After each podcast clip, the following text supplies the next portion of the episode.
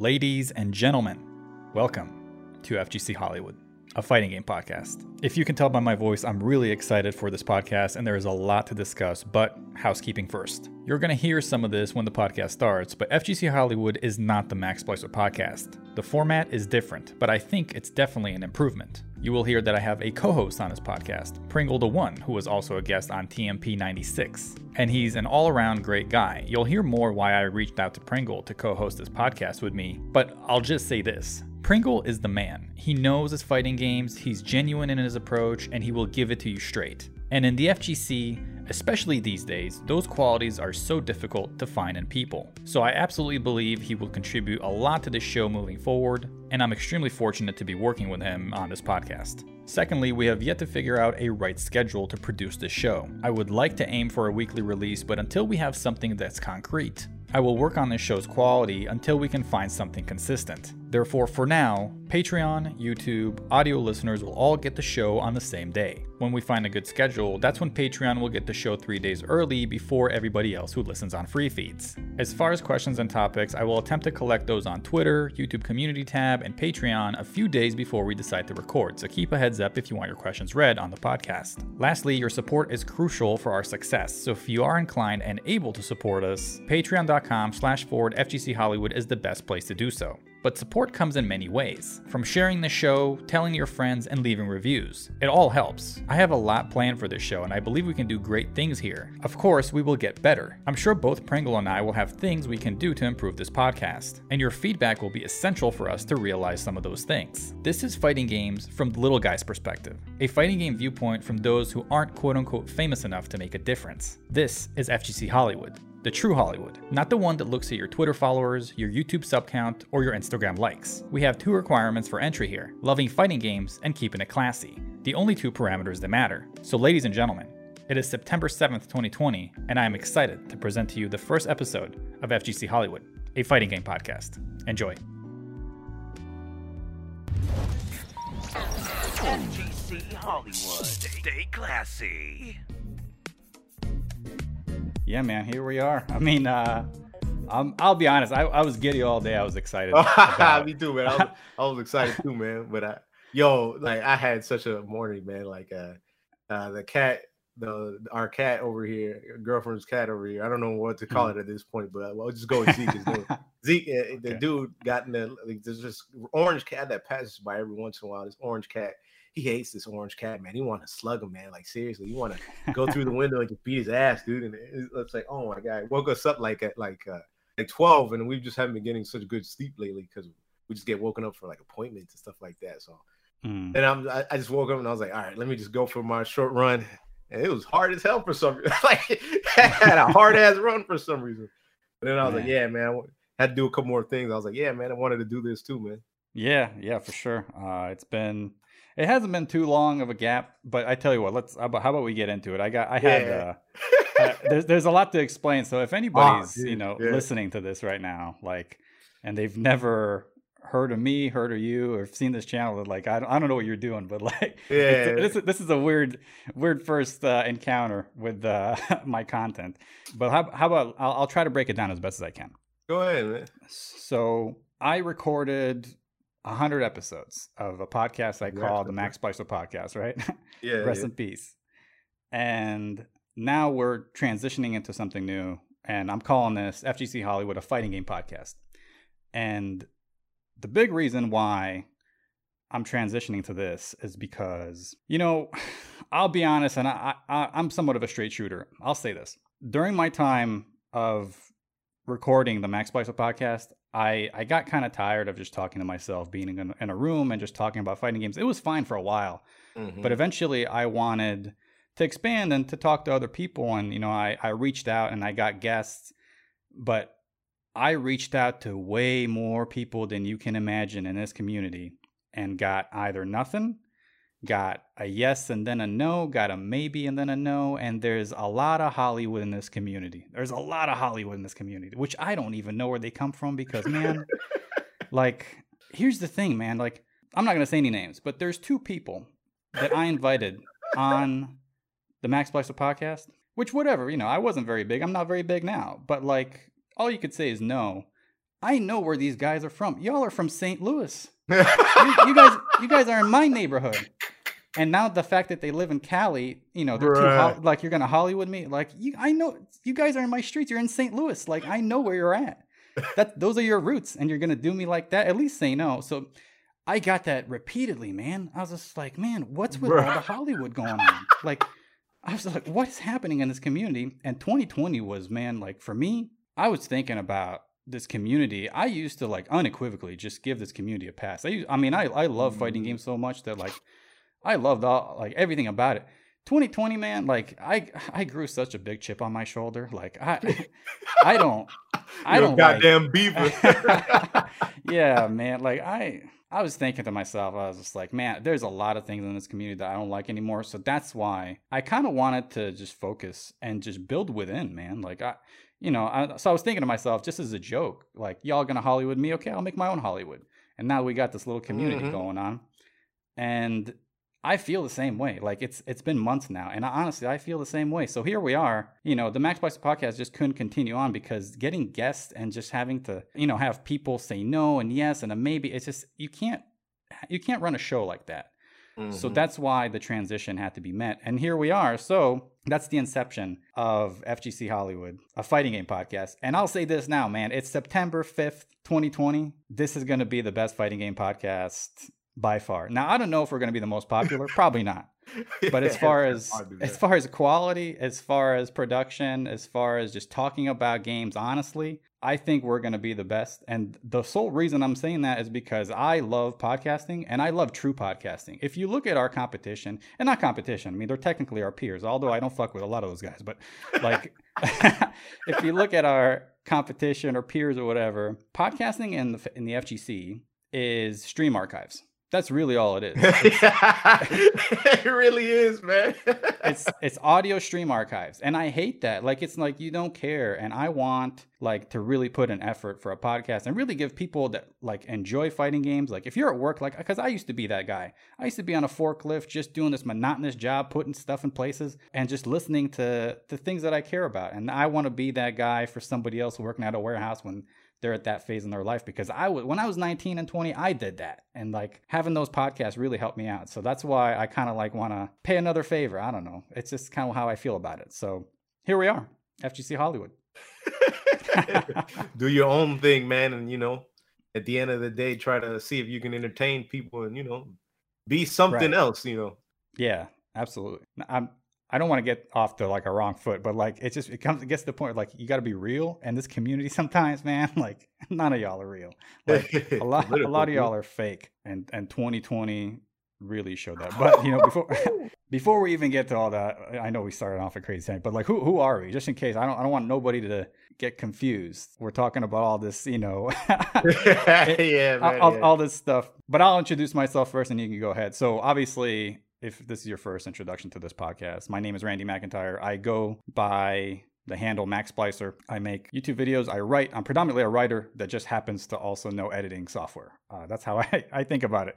I love writing way more than I love video editing. But anyway, I love fighting games the most. And I talk about them. They have a lot of good qualities. And obviously, here we are doing a, uh, a fighting game podcast. So I got, I think, the best option in a co host. And Pringle, take it, my man. You're gonna make me cry with that one. but hey, what's up, y'all? I'm Pringle the One. I used to do a lot of YouTube. I used to do some streaming every once in a while. I may just do streaming, but I'm really into like I used to at one point did like all kinds of weird video game related videos, like try to make them funny as possible. Then I got to a point where all I did was play fighting games. So like I got really sucked into fighting games for like a couple years ago. But nowadays I've just been kind of like since so much life's been happening, I'm just kind of doing my own thing. But every once in a while, there'd be like a mystery stream. But I usually, I actually still do play like, as of now, only really been playing Skullgirls because it's like the only like rollback game and it works on Mac, which is a Mhm. big win. And uh, yeah, I've just been kind of chilling, doing my own thing. Uh, really playing a lot of JRPGs too. But I do love me some fighting games, and I am very appreciative of being on the podcast with my dude Mac over here. So thanks, man. Appreciate Hey, that. no problem. I'm I'm saying this, and I'm not just fibbing, man. Like when I was looking at like who can I have as a co-host for this podcast. Like all I was looking for is people that were like just genuinely interested in fighting games and also are just real. And like, man, I it's a struggle find real people around this community. I I, I feel I really feel that way. It- when it's, when you do, I mean, yeah. So when when uh, we had our podcast, we had such good feedback about us doing the podcast together, and I was just like, man, Pringle, you are the one. So. That's why I use that name. Dude, I'm the chosen one. yeah. Watch me For pull real. the sword from the stone, man. hey, this is how it starts. right? So yeah, so we covered obviously who we are, why we're doing this podcast. We covered that too. It's just my history with doing the Max Splicer podcast and just loving fighting games and having something a little bit different. I think I think we'll have a lot to offer with our inputs. You know, I don't think we technically think the same about fighting games. We share a lot of common rationalities about fighting games, but I'm sure we'll also find that we you know we disagree on certain things, and that's what I wanted. I wanted a back and forth. I wanted to kind of you know get to know more of how you feel about fighting games, and, you know there's a lot of things that happen in this community, so we Mhm. we'll be able to talk about all of that, and uh, yeah, I'm excited for this show. Yeah, man. Likewise. I figured to break the ice, I got this actually from a buddy of mine. Maybe we can do something like this, you know, just to start off the show every week, and we'll call it "Get to Know Your Hollywood." So it's uh, one question every week, and we'll start with it. So uh, this week's question is: Do you have a fighting game demon? So either a person or a character that you just struggle to beat. Ooh, man. That's, That's, a tough one. yeah, that's a tough one. Cause like so personally, me, I've never been a person that thinks of like these demons or like, oh, you know, I, I've always just been the person to compare myself to myself. So it's like as long as I get a Mm. little bit better, it's like, oh, I DP'd you that time. I couldn't do it before, but I did it this time and I'm better for that. So I've always been this kind of person that always looks at it. But I will say that there always is like I have like a good buddy that I play against that sometimes it can be a struggle playing against some buddy named Cuban Chris. He plays a lot of band and and Cerebella. And Mhm. it's a really interesting team because it's like a grappler team, but we we have some pretty good back and forth. And I think recently, like a person that I played that I had like a real, real tough time struggling against. I wouldn't say he's a demon, but man, every time I play, I feel like I get better at playing him though. But man, he's so freaking good, man. You know, when you play someone so good, it's like, man, where's your brain at? It must be in the stars beyond, yeah. uh, is a buddy named Wing Zero, and he actually plays like the same character I play. So like anytime I play the dude, I'm like, man, he he teaches me all kinds of crap without actually like teaching me. I just you know you get hit with it and you're like, all right, now I know. But I- right. but I've never been too into like this fighting game demon type of thing because like it's like I I notice I do see it like I think a good one is a good example has always been like Daigo and Tokido where it's like Mm, yeah. man the, the, the dude Akuma Ryu you know how that goes but Mhm. I've always been kind of like where it's just you know I'm just me and you know I'm just kind of fighting against like getting better and stuff like that man So, would you say you categorize a demon as a specific person, not so much like a character that you just- maybe yeah maybe more so a de- uh, person to to some to me it's more like i guess the the the demon of progression really is where it comes down to man you know the you know sometimes when we progress we get so pissed off because it doesn't happen immediately so like i Right. tend to always fight and tell myself hey man just a little bit better just a little bit better that that demon of progression is what it really comes down to man for me right. Yeah, no, that's that's very well said. I didn't think about that. Yeah, you know, uh, nobody ever thinks about like uh, when you get to the point where you plateau, you don't know it right there, right? Yeah, you don't know dude. you've plateaued until somebody like proves to you is like, "Hey, man, this is where you're at." someone just pretty much just you know just puts you in the body bag and you're like all right, Yeah. man but see that's why i try not to let that ever happen to me too because it's like it's like i still look like i actually look a lot at my own re, uh, playthroughs like replays and matches and stuff and i'm always like i should have done this i should have done that i wonder why i didn't do that oh that was pretty good i kind of take a step back and look at my own stuff as like somebody else's stuff so it gives Right. me a better perspective at the things I've gotten better and progressed at. But it's that constant, you know, that like it's like a back and forth type of thing that I feel is good sometimes, but it can definitely be bad depending on the person. It's like, mm. oh man, I'm I'm still straight trash. I'm trash. I'm trash. And it's like, oh, dude, you're never gonna that you're all you're your own demon already at that point. man. yeah, no doubt. We've all been there though. Like, you know, you ever you ever lose so bad, like, you know, just like 20 in a row, and you're just like, why am I even playing? Oh, yo, so so the guy that I played, Wing Zero, like I played him. Okay, so like the first time, damn, dude, I think we went for 42 matches. I won two of those matches. I was like, damn, he is good, man. And, and it would be so quick sometimes. And mm. then, like, I think another time, the first time I played him, it was like one out of like 30 ish. And then the recent time I played him, I at least got like five out of like 40. So I was like, hey, that's progress, man. But like, I was like, damn, this dude is like real good, man. Right. Yeah. How many would Sharpie get? Nah, I'm kidding. I actually, she like, I usually beat her most of the time, but she gets a, a win or two here and there, man. nah, I'm just talking shit. Uh, she out there she grinding too. I yeah. think. I don't know. Maybe. Yeah. She no, yeah, she's she's doing her Eliza thing. Um, yeah. I'll say this. I I have two examples. One, for the longest time when I played Tekken, like Eddie, just anybody that played Oh, Eddie, I'd be like, oh dude, my nobody god, know dude, what like- the hell he does, man. and, yeah, it's tough. It like I didn't even if the guy like I knew he was like or the guy or girl like if I knew I was like man I'm technically better than you I just don't know the matchup I'd still Oh, like I just I get mocked. dude. Eddie was my demon. Eddie is like a like I, I, it's the same way, man. It's like, dude, only the Eddie player enjoys what he's doing right now.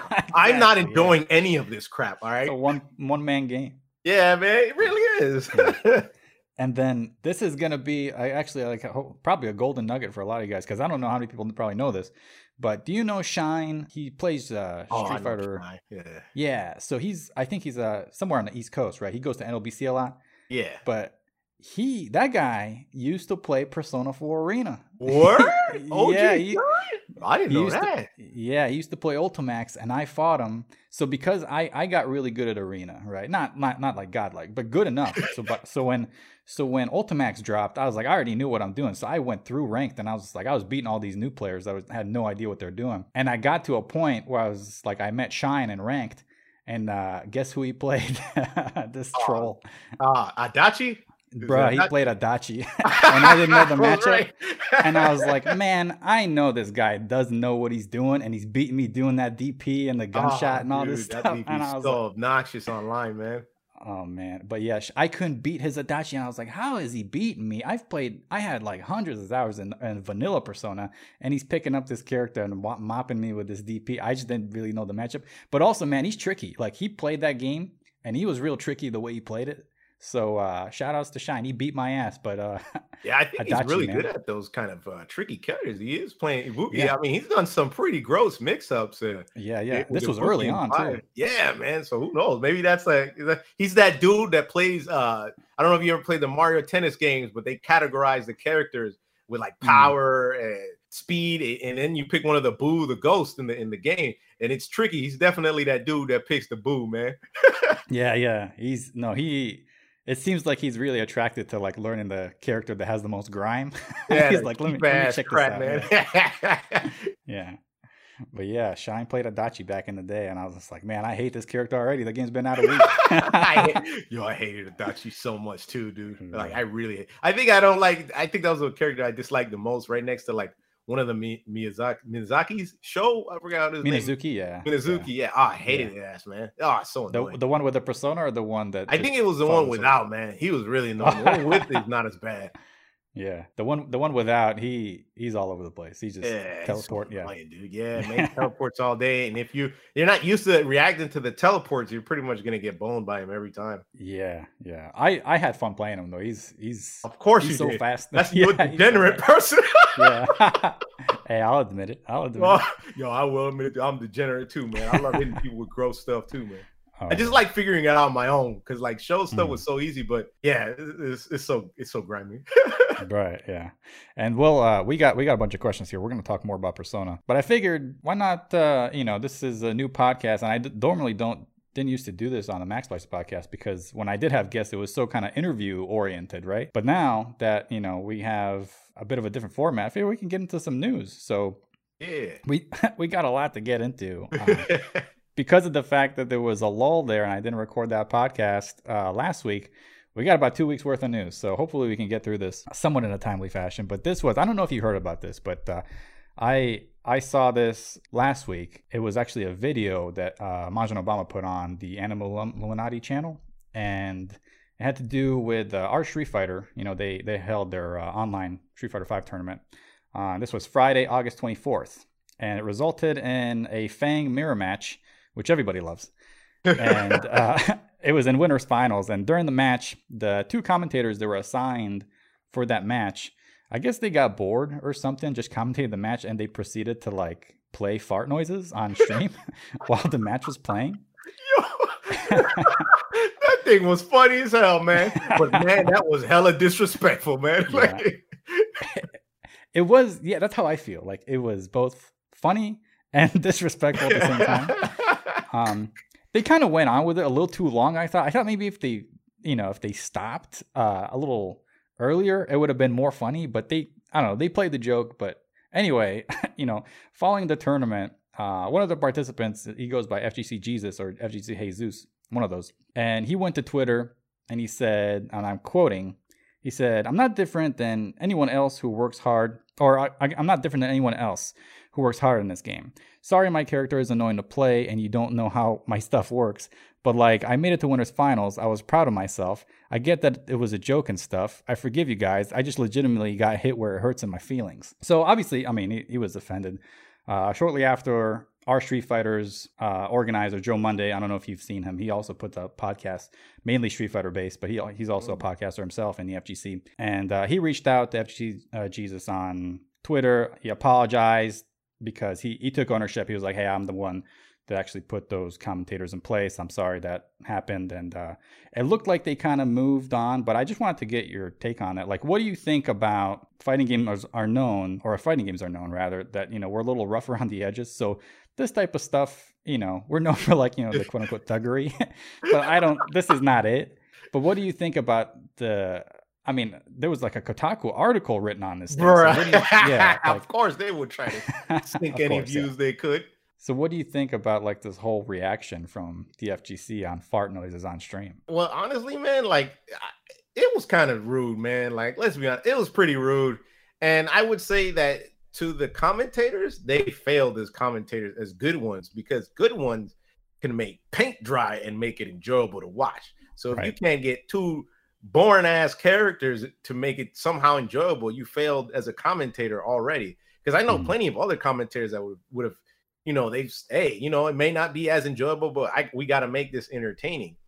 But I Mhm. will say, yeah, man, it, it- it was kind of funny when I first heard it, but yeah, it was like it was it's kind of rude, and I feel like you gotta set something up like that. You know, you gotta you gotta have it in a way where it can be funny, but it's not like in a way where it hurts someone, and that's like that really thin line of like comedy and just being a dick, and it's super Right. super hard to kind of get down. But it it I won't lie, I did laugh. I, I did, I definitely did laugh because I was like, I was like, come on, man, two fangs. Like, but at the same time, Fang doesn't really like, hey man, you gotta give props. Fang ain't making no that character's been bad since release. Right, Man. You gotta yeah. give it props to the guys, but I'm kind of glad that and I'm glad that the organizer actually sp- spoke against that or spoke about it and was Mhm. like, hey man, you know, hey, sorry about that, guys. Because you know, in the end of the day, it does kind of fall on him. But man, you know, those commentators did kind of mess up, mess themselves up. But it, it's no big of a deal. I don't think it's that big of a deal. Like Kotaku doesn't really need to be singing their teeth, but you know they will anyways. But I think it's like, Oh yeah, thing, yeah, it's one of those things where they should be like, hey man, we're sorry about that. We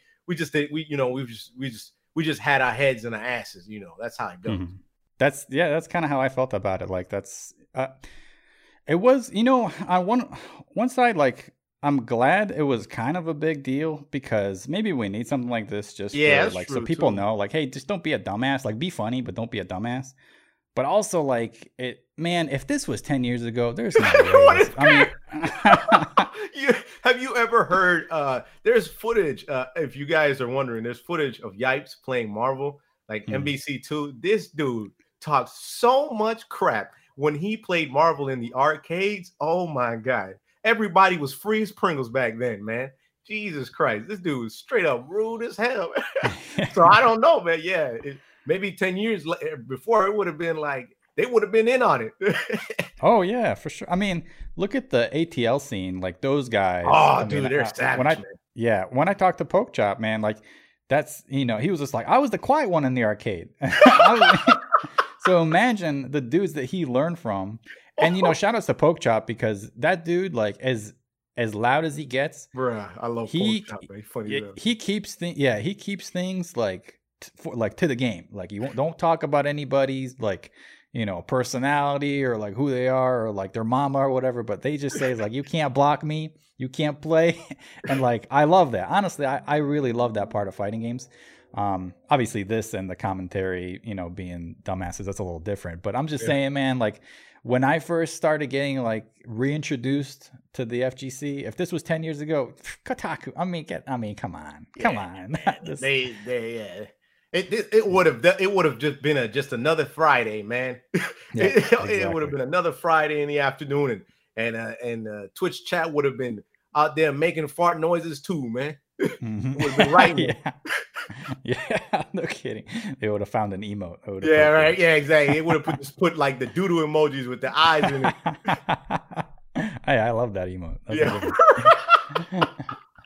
Yeah, man. Uh, this one also caught my eye. So uh, I get these these emails that like I have like uh, I don't know if you've ever done this. Like if you want like news, I can put in search words, and then Google will send me like daily emails of like, hey, this happened for this search word, or this happened for this.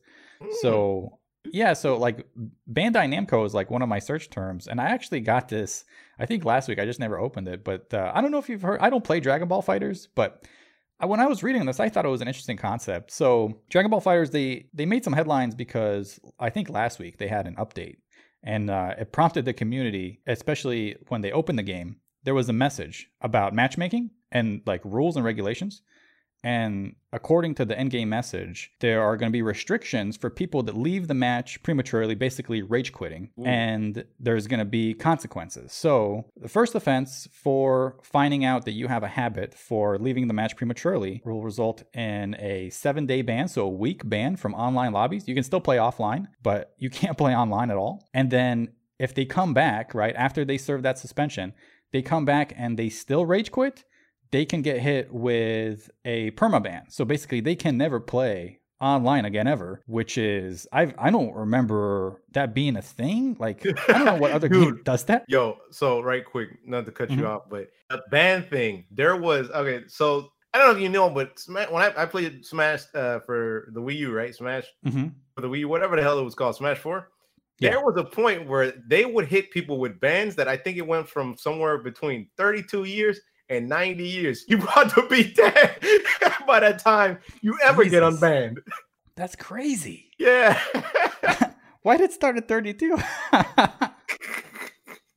That's wild. yeah. Wait a second. Does that mean just like we don't want you here anymore? Is there no Uh, appeal it would process? be a combination of people reporting other people.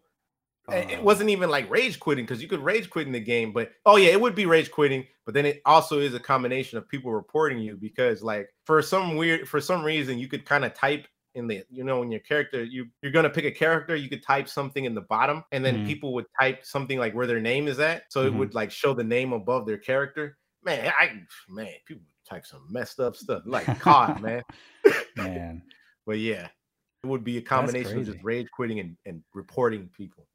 Mm, wow. I yeah, I didn't know that, but that's it's it's an interesting concept for sure. Like I don't so the on, only thing that when I was reading that post, the only thing that it didn't really specify is that it said if you are showing a habit of leaving the match prematurely, it doesn't give you a specific number. It's like you can't rage 7 times within 24 hours or you can't like rage this many times. It just says like listen, you better not disconnect and if you have faulty internet, you know, you better hold that because like it's it's like it was kind of vague. I would assume that you would have to do it so often with such a short period of time that Bandai Namco would get the signal and be like, "Hey, this guy probably an offender." And also, I would assume that after the first offense, like, man, if you're still disconnecting, it, it can't be your internet. Come on, that's crazy. It, it has to be. Like, where do you live? player. Scummy Yeah. Wi-Fi player. yeah, that's an interesting concept. Would you like to see something like that in more games implemented? man, I don't know, man. I I feel like if they have to do it right, man, because that I mean, there's a what what game that's been kind of doing that? Uh Street Fighter Five, where Mhm. it kind of does that, and then I, I don't even feel like it even works that well most of the time because I still see people still playing afterwards. I think it's kind of good because like it really does ruin the experience. Because when I okay, so I played Dragon Ball FighterZ for about mm, five days, right? Give or take. I played it because Kid Goku was in it, but Right. I played it for a couple of days, and I'm not gonna lie, man. Maybe it's because of the Skullgirls experience, but I was just whacking dudes left and right, right? right. And yeah, and so I got a lot of rage quitters, man. Like a whole lot of them, dude. It it, it was so annoying, and it's like that game in particular is just so ah, it's so dumbed down in the worst way. And so a lot of kind of like I can see a, why a lot of people, especially on the online matchmaking, they're always rage quitting and stuff like that. And the netcode is not that good either. So I think it's not a bad idea, but I feel like it kind of is terrible in general. Like it's not a good because like what if you ban someone? They just make another account. You know what I'm saying? Like that doesn't mm-hmm. really that doesn't like tell somebody don't do it again. Some people are usually like sometimes people just have burner accounts. So they just have multiple accounts and they're like, whatever, I don't care. I'm just gonna keep stacking these points. And then they just hop to the other one. So it's like it doesn't really teach them anything. So I it's like kind of good, but it's like it's kind of good in the sense where we don't have anything in place. So so it's good by default, but it still mm-hmm. sucks in general. Like I, I don't know what would be the best way to kind of discipline people. Maybe it would be good if they like I, I this was something that in, in Smash 4 they also said is like I don't know if it was real or not, but they basically put you in this because like the matchmaking is called for glory, and they would say it's for glory hell. And what you would end up doing is only playing other people that play crappy like you, or they always report, or they're always getting like um, Mhm. they're always rage quitting. So you end up just playing those people, which in a way I think is kind of funnier because it's like, well, now you have to play the crappiest of the crappiest people, you know? Right. Yeah. So, but it's I don't know, man. I like and and the whole not showing the amount isn't good either because it's like at that point people don't even know like how the hell you know what Yeah. I'm saying? I guess dicey, right? It's like, man, this connection's really bad, but I don't want to disconnect because I Yeah, might get Burma exactly, and that happens. uh, It happened to me a lot, and I played, you know, of course, on Wired on the PS4. Uh, but you know, that's already the problem, PS4. But yeah. I was playing Wired, and it would happen a lot where people would have just really bad connections. And some games, like uh, I think, for instance, Granblue, you can't even see the um, the connection on the player. No. So There's like, no I- ping display, right? yeah, I didn't even think. It, I don't even think there's like. I think it doesn't even have bars or anything, man. I, I don't remember too much, but like the way it's displayed is horrible, man. Straight up horrible, dude. And it's like, come on, man. If you're gonna have these kind of systems in place where like you'll get banned, it's like sometimes you play somebody and it's like this connection is so awful, it's a waste of time, and it's just straight up frustrating. Now, let me ask you this just specifically on Dragon Ball. And I'm not making any accusations. I'm just wondering, like, do you think that perhaps seeing more rage quitting in Dragon Ball is more fitting because you're getting more of a casual audience that is there for Dragon Ball as the the IP, you know, just everybody knows Dragon Ball, everybody loves Goku versus, you know, fighting games that are know how to lose, you know, is that do you think that could be a thing? Yeah, I, I think so, man. Because the amount, well, I would also say the dropout rate's been pretty like significant since the beginning of the game's release. But I'd say, well, every time there's some new uh, DLC, more people come in anyway. So Right. I'd say that like that, that that game in particular, man. When I first heard of it, I was like, damn, that's pretty cool. You know, the amount of players that played Dragon Ball FighterZ was insane, man. I Dude, I had brothers that never even played fighting games. They're like, I'm picking it up. I'm like, this ain't Budokai, man. this ain't no Tenkaichi, my brother. This is a real fighting game. But yeah, that huge amount is definitely like you're definitely just gonna bring out more of those rage quitting people because Mhm. they don't like people don't want to sit there and get bodied, man. So much people don't like that type of like system in place. And the game don't do them any favors because everything is like kind of just fan fed to you. So it's like you don't Yeah. learn any discipline. You got auto combos that work, you got buttons that can whiff, that can kind of work for you, and almost so many buttons just push the characters forward. So it's like, yeah, it definitely has some correlation to like the amount of new players and just how that game has been. I don't, man, that game is just, it, I don't like it at all, to be honest. Yeah, I'm not a huge fan. Like, it has gotten better, but like, you know what I realized about myself? Like, I, I every day in this in the fighting game community, I feel more and more like a boomer. Like, I really the do. boom and popping. like I I see these games and like you ever watch Pulp Fiction? Like I feel Man, you know, I, need to like- watch that movie, man. I, I never really seen it, man. Every time I mention that to somebody, they're like, "You never seen Pulp Fiction?" Yeah. I'm like, "Don't Dude. worry, I'll get to it sooner." Yeah, well, it's a pretty good film, but do you know the meme that comes out of it? John Travolta just being in that room, and like looking, looking for somebody out there. Yeah, That's how. I feel sometimes. When I see like all these games, like you know, I see like Granblue, I see Cross Tag, I see you know Street Fighter Five, and I see Dragon Ball. I that's how I feel like John Travolta. I was like, where's you know where are my people at? Like, I'm kind of lost right now. I don't know these people right now. So when I see like Dragon Ball, like it has gotten better, and I will give it credit. Like it's actually a lot better than what it was day one, but it's still like for me, like it's just not it, man. I like mean- there's not, I can't do it. Yeah, man. I mean, personally, I'd say it's still to me, it's booty, man. Like it's booty butt Yeah. cheeks, man. Wiping with the doodoo wrapper. But like it because like just now, I think it was like a couple months ago, they just now finally added different assists. So now characters mm. aren't subjected to being like this character. This is one of the reasons why the cell games meme was a real thing.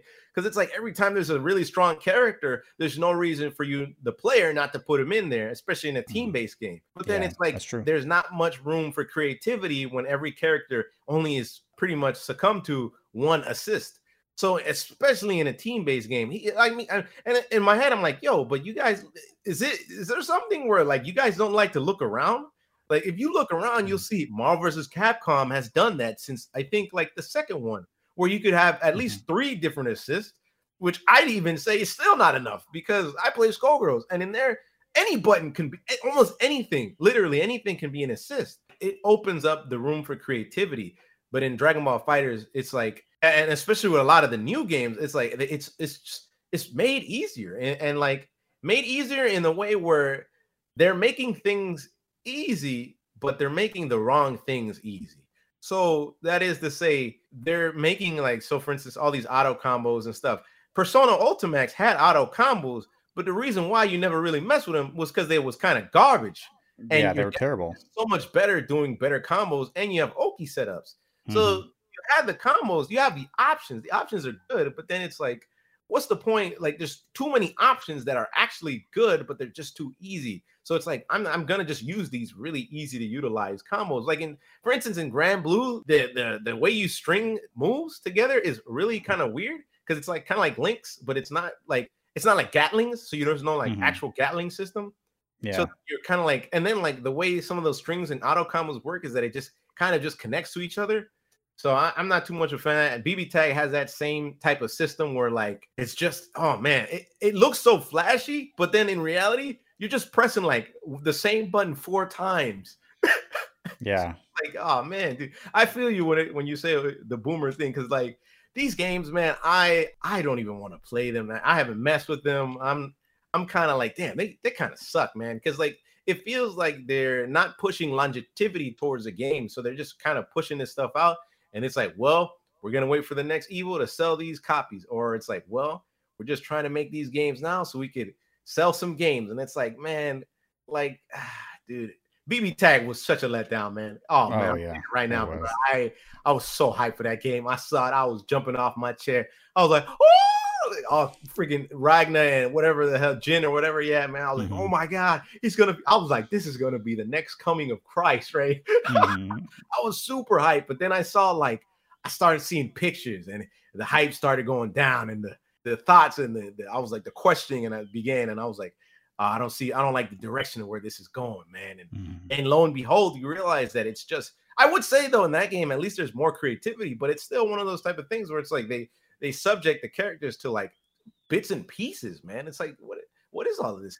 Yeah, it's it's a bummer. I, I I don't know. I don't know if you listened to that coefficient podcast I did uh, a few months ago. Oh, I did, I did listen to it. man. Yeah. yeah. I told him that I was so excited for BB Tag, and when I first got it, the first thing I tried to do because listen, I, I I love Narukami so much, so I picked Narukami, and I was like, "Yo, I'm about the J2B right here," and I tried to like cross up J2B, and I was like, "Wait, what? I can't yeah, do it's like it's a foreign feeling, and it's like they're trying to bring these new people in, but it really they don't like they only sell the copies in the beginning, but then they throw that joint out. They don't like they're not really pushing the uh the game's narrative further than what a new player. Because like, man, if it's a new player, they're gonna play it for like a week or two, and, and if they're not really interested, man, it's over, dude. Mm. Fighting games right now suck because like they don't even put anything for solo for solo player, single player content. So it's like, what the hell? You think someone's gonna play with a friend? Ha, ha good stuff, man. And they gonna go Yeah. home and they never gonna think about it again, man. Yeah, it's like me with with like JRPGs. It's like once I'm done, I was like, all right, peace. That's how I feel. Thing, you know what I'm saying? So, some of them, like for some reason, they're way too long, but some of them have always been real long. But sometimes, yeah, man, it's fluff. Yeah. Well, not to transition on a bad Go note. ahead, man. Good. Yeah. but uh, you know, speaking, you know, you just touched on it. Speaking of easing up on games for the sake of, you know, maybe trying to get more people interested. I don't know if you saw this little Tekken clip that showed up on uh, Tekken's Twitter account. oh, I think I know what you're doing. Yeah, it was talking about how. Uh, so I'll just say it. So Katsuhiro Harada, who's the Tekken director and also a great person to explain rollback netcode, by the way. Uh, oh yeah, yeah, yeah, definitely. he was talking about how AI could be the future of fighting games, right? And he was talking about how certain elements in fighting games are very difficult to do, especially with execution, and how players can sometimes even struggle with them. Whether if they're top level players, they can struggle with them at you know uh, difficult moments, like you know very pressurized moments if you're like playing at a high intensity match. But it also can help beginners. So imagine if you had an AI that would help you with your inputs, right? Whether it be mm. like a dash or it would be like a if you had to double tap a button and you missed the the second tap or if it didn't read, like the AI will help you. It was kind of vague with how he was thinking about implementing this, but when I was listening to that, I was just like, well, first, you know, it's an interesting idea. I don't really like the way they're thinking about it. I don't mind the, having AI in fighting games, but having AI in fighting games for the sole purpose of further simplifying games. That's, Like- that's, that's, the agenda Yeah. right now for some reason, man. I just want to stop the bleeding for a second. Can we like, you know, I, we've simplified them. Listen, we've done a really good job of stripping these games down Dude. to practically nothing. And when I when I was listening to that, I was like, so here, let me read you a quote. So so if, for example, a player wasn't able to enter a command that they usually would. The AI, the AI could step in to input the necessary command. For example, tapping the thumbstick a second time for a Oh, missed no. dash Oh, no, oh, no. do you know how many times I missed that? Like, just take Tekken for example. Paul Phoenix has a combo where like you have to micro dash if you want to get a Death Fist on big characters, right? And if you don't micro dash, you don't get all that damage. It's the whole point. It's like big characters are big. That's why they get you know they they get hit by stuff they shouldn't be, but. Paul still has to work for it. So I do my little combo, I get them to the wall, and then I make sure to micro dash so that Death Fist hits. If I don't micro dash, then you know the wall splat goes under, and then he just whiffs the death fist. Could you imagine if Man. like you got dudes? You know, Paul Phoenix is already like a nightmare online when you play him in like green ranks and Mhm. Tekken. Yeah, Could you yeah, yeah. imagine if these dudes are doing micro dashes with AI assist? I mean, I mean, if you're a Jack player, it's over. Like it's done. Good luck. man. I mean, I so when I read that, I was like, I like the idea, but not the, the reasoning for it. Not not the reasoning for it. Like if you want to have AI, I'm all for that. I what, what I was thinking, I was just like, AI would be awesome if it could learn how I play. So when I can't play online because you have shitty netcode, I can play offline, and the AI is actually you know going back and forth with me. I would love that. That's an awesome example of AI. But you're telling me it's gonna help me with my combos? I'm good. I'd rather do them. I'd rather do my own combos. Thanks. See, I think that SamSho, the newest one, was creating something like that where the AI would play off of you, and it, but nobody nobody talks about that. So I don't know what Mm, happened to that supposed AI that was supposed to be there, but I don't know. Nobody ever really talked about it. Nobody even Mm. talk about that game, man. It's dead already. I think. It's like Yeah. bad netcode. I think didn't help. it. yeah, really bad netcode. Yeah, It's dude. killing it. Is that something? Do you think you would want in a fighting game? Yo, man, I sometimes he says it's the future. like- Yo, I sometimes feel like these fighting game devs are so far from their fighting games that they're stuck in this weird ass box that they can't seem to get out of, and they Mhm. keep thinking that it's like, I think they want this. I'm like, yo, man, we don't want that. Like. We don't want that at all, man. Yeah. Because like, so Harada is like, dude, the AI thing could be, it could be ingenious. You know what I'm saying? They're trying to figure out a way to push fighting games to be different, right? Mhm. The problem I see is that they're pushing fighting games to be different, but they're still stuck in that they don't get that it needs to be better before we can always just try to conceptualize all these weird ass ideas and they don't fit in the box, man. Like it's mm. like, come on, man. Like we gotta make things better, man. Like, I, like let's make them better, and then we could see better on how you could change those things. Like the AI, it's like I would never want anything doing anything for me. That's the laziest crap you could. Damn, man. If I can't even play a video game, I got a lot right. of problems, man. if I need a goddamn AI to do something for me, I got a whole lot of problems, man. Mm-hmm. and I think what he's getting at, like what you said, is would be a great idea if you were fighting against the AI because then you have something that could recreate uh, uh, like a, a, simulation of fighting against someone. But the thing is, it's such a like you can never. Uh, it's like almost like you can never really fully recreate fighting against another person because mm-hmm. like whenever I fight computers, it don't feel the same at all, man. Like, and even if it's the computer's really good, it just never feels the same because it's like they don't make mistakes. Eh, like, yeah, like an AI will intentionally make mistakes, but a human will just make mistakes unintentionally.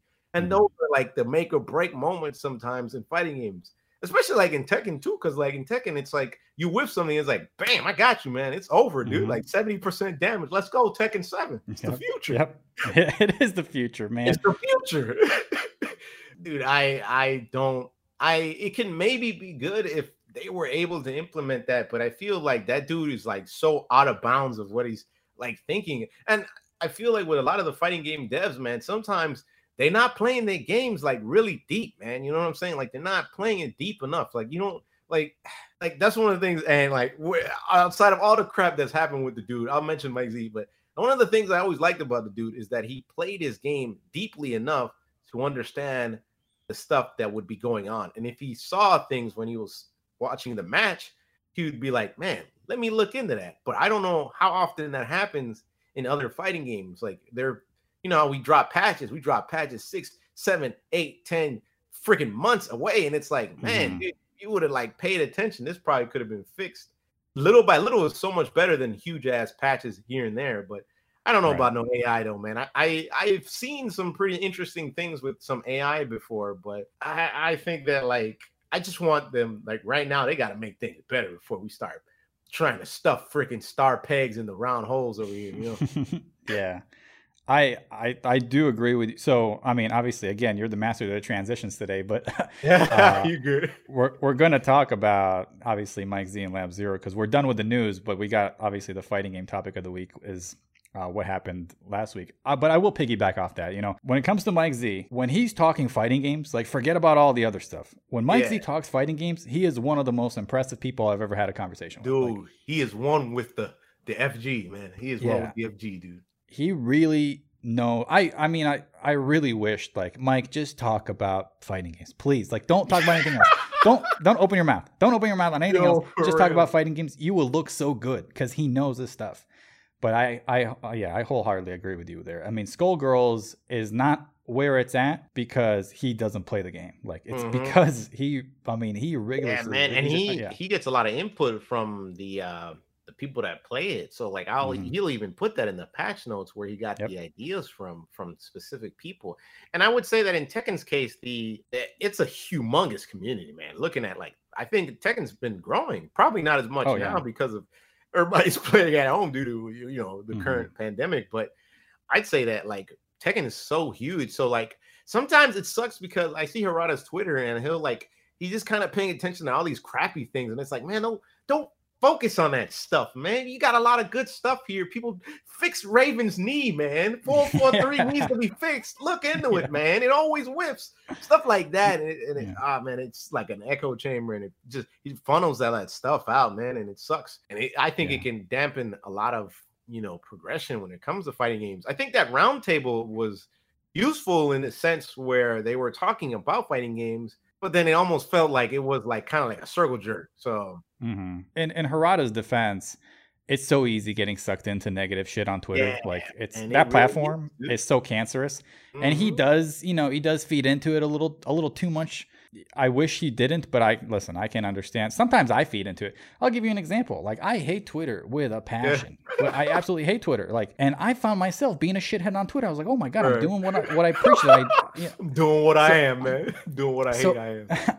So, I mean, this will fly over a lot of people's heads, but I've been writing on on WordPress for a long time, right? Yeah. And recently, WordPress they changed their format of how they allow writers to write. So it used to be just think of it as a blank page, and you can do whatever you want with it: different fonts, different colors, different structures of sentences, whatever. Now they forced everybody to move to this block system, and it's so convoluted, and you can't find anything. and I was Oh, man, just like, hate when they do wait, like crap, dude. I was like, dude, it's just all you're doing is making my job as a writer harder. And like I'm spending more time trying to learn this new system.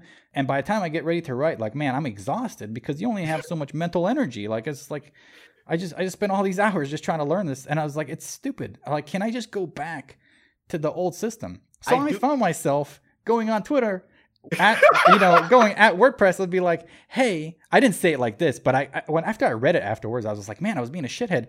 But I, well, I basically said I was like, hey, you're impeding my progress to write.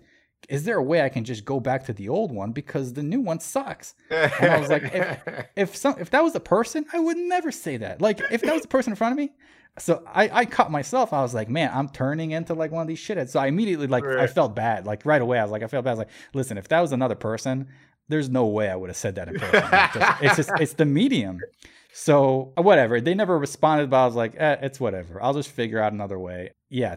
Harada and Twitter, I mean, it's tough. It's really tough. yeah, Especially in his position. It's uh it's and I will say from what you said, man, uh it sucks because sometimes when they do change things, it's like, why don't you have an option for things to just, you know, for the person to go back to the other Mhm. thing? I remember I think Hotmail changed and man, it ruined everything. I had it ruined everything. I was like, what the hell am I looking at? And it's like Mm. you have the option of going back. I'm like, trust me, I'm never going forward. I'm going back to the past over here, damn it. Right. So, Sometimes yeah. if it ain't broke, don't fix it. Yeah, man, it really is sometimes like that. And sometimes innovation can be great, but sometimes that innovation sends us back, man. Like it, Mhm. it makes things more convoluted. I and when things are more convoluted, it's like nobody wants to deal with it, man. Right. Yeah. But yeah, so that was uh that was the news for this week. So some some good nuggets in there. I thought uh, pretty interesting. And this one's gonna be a little long winded, so I'm just gonna read this off and uh, hopefully, I mean, I'm sure obviously you're in the Skullgirls community, you know Ah, yeah, man. everything that's happened here. I know. But yeah, kinda. But uh, for anybody that doesn't know, hopefully this will be good for them. So PC Gamer, which is a site I actually like, I, I visit them from time to time. Oh, it's good. Is it Yeah. actually good? It's actually they I like you know it ain't Kotaku. Let's just say that it ain't Kotaku. Oh, Um, okay, that works. yeah.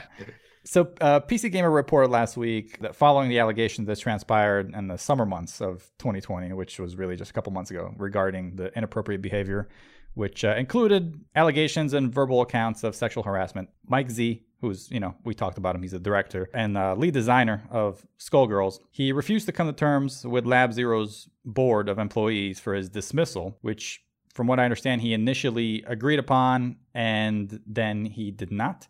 So that led to three employees resigning from their position effective immediately. He dissolved the board. that man said, The- Hell no, I'm burning it down.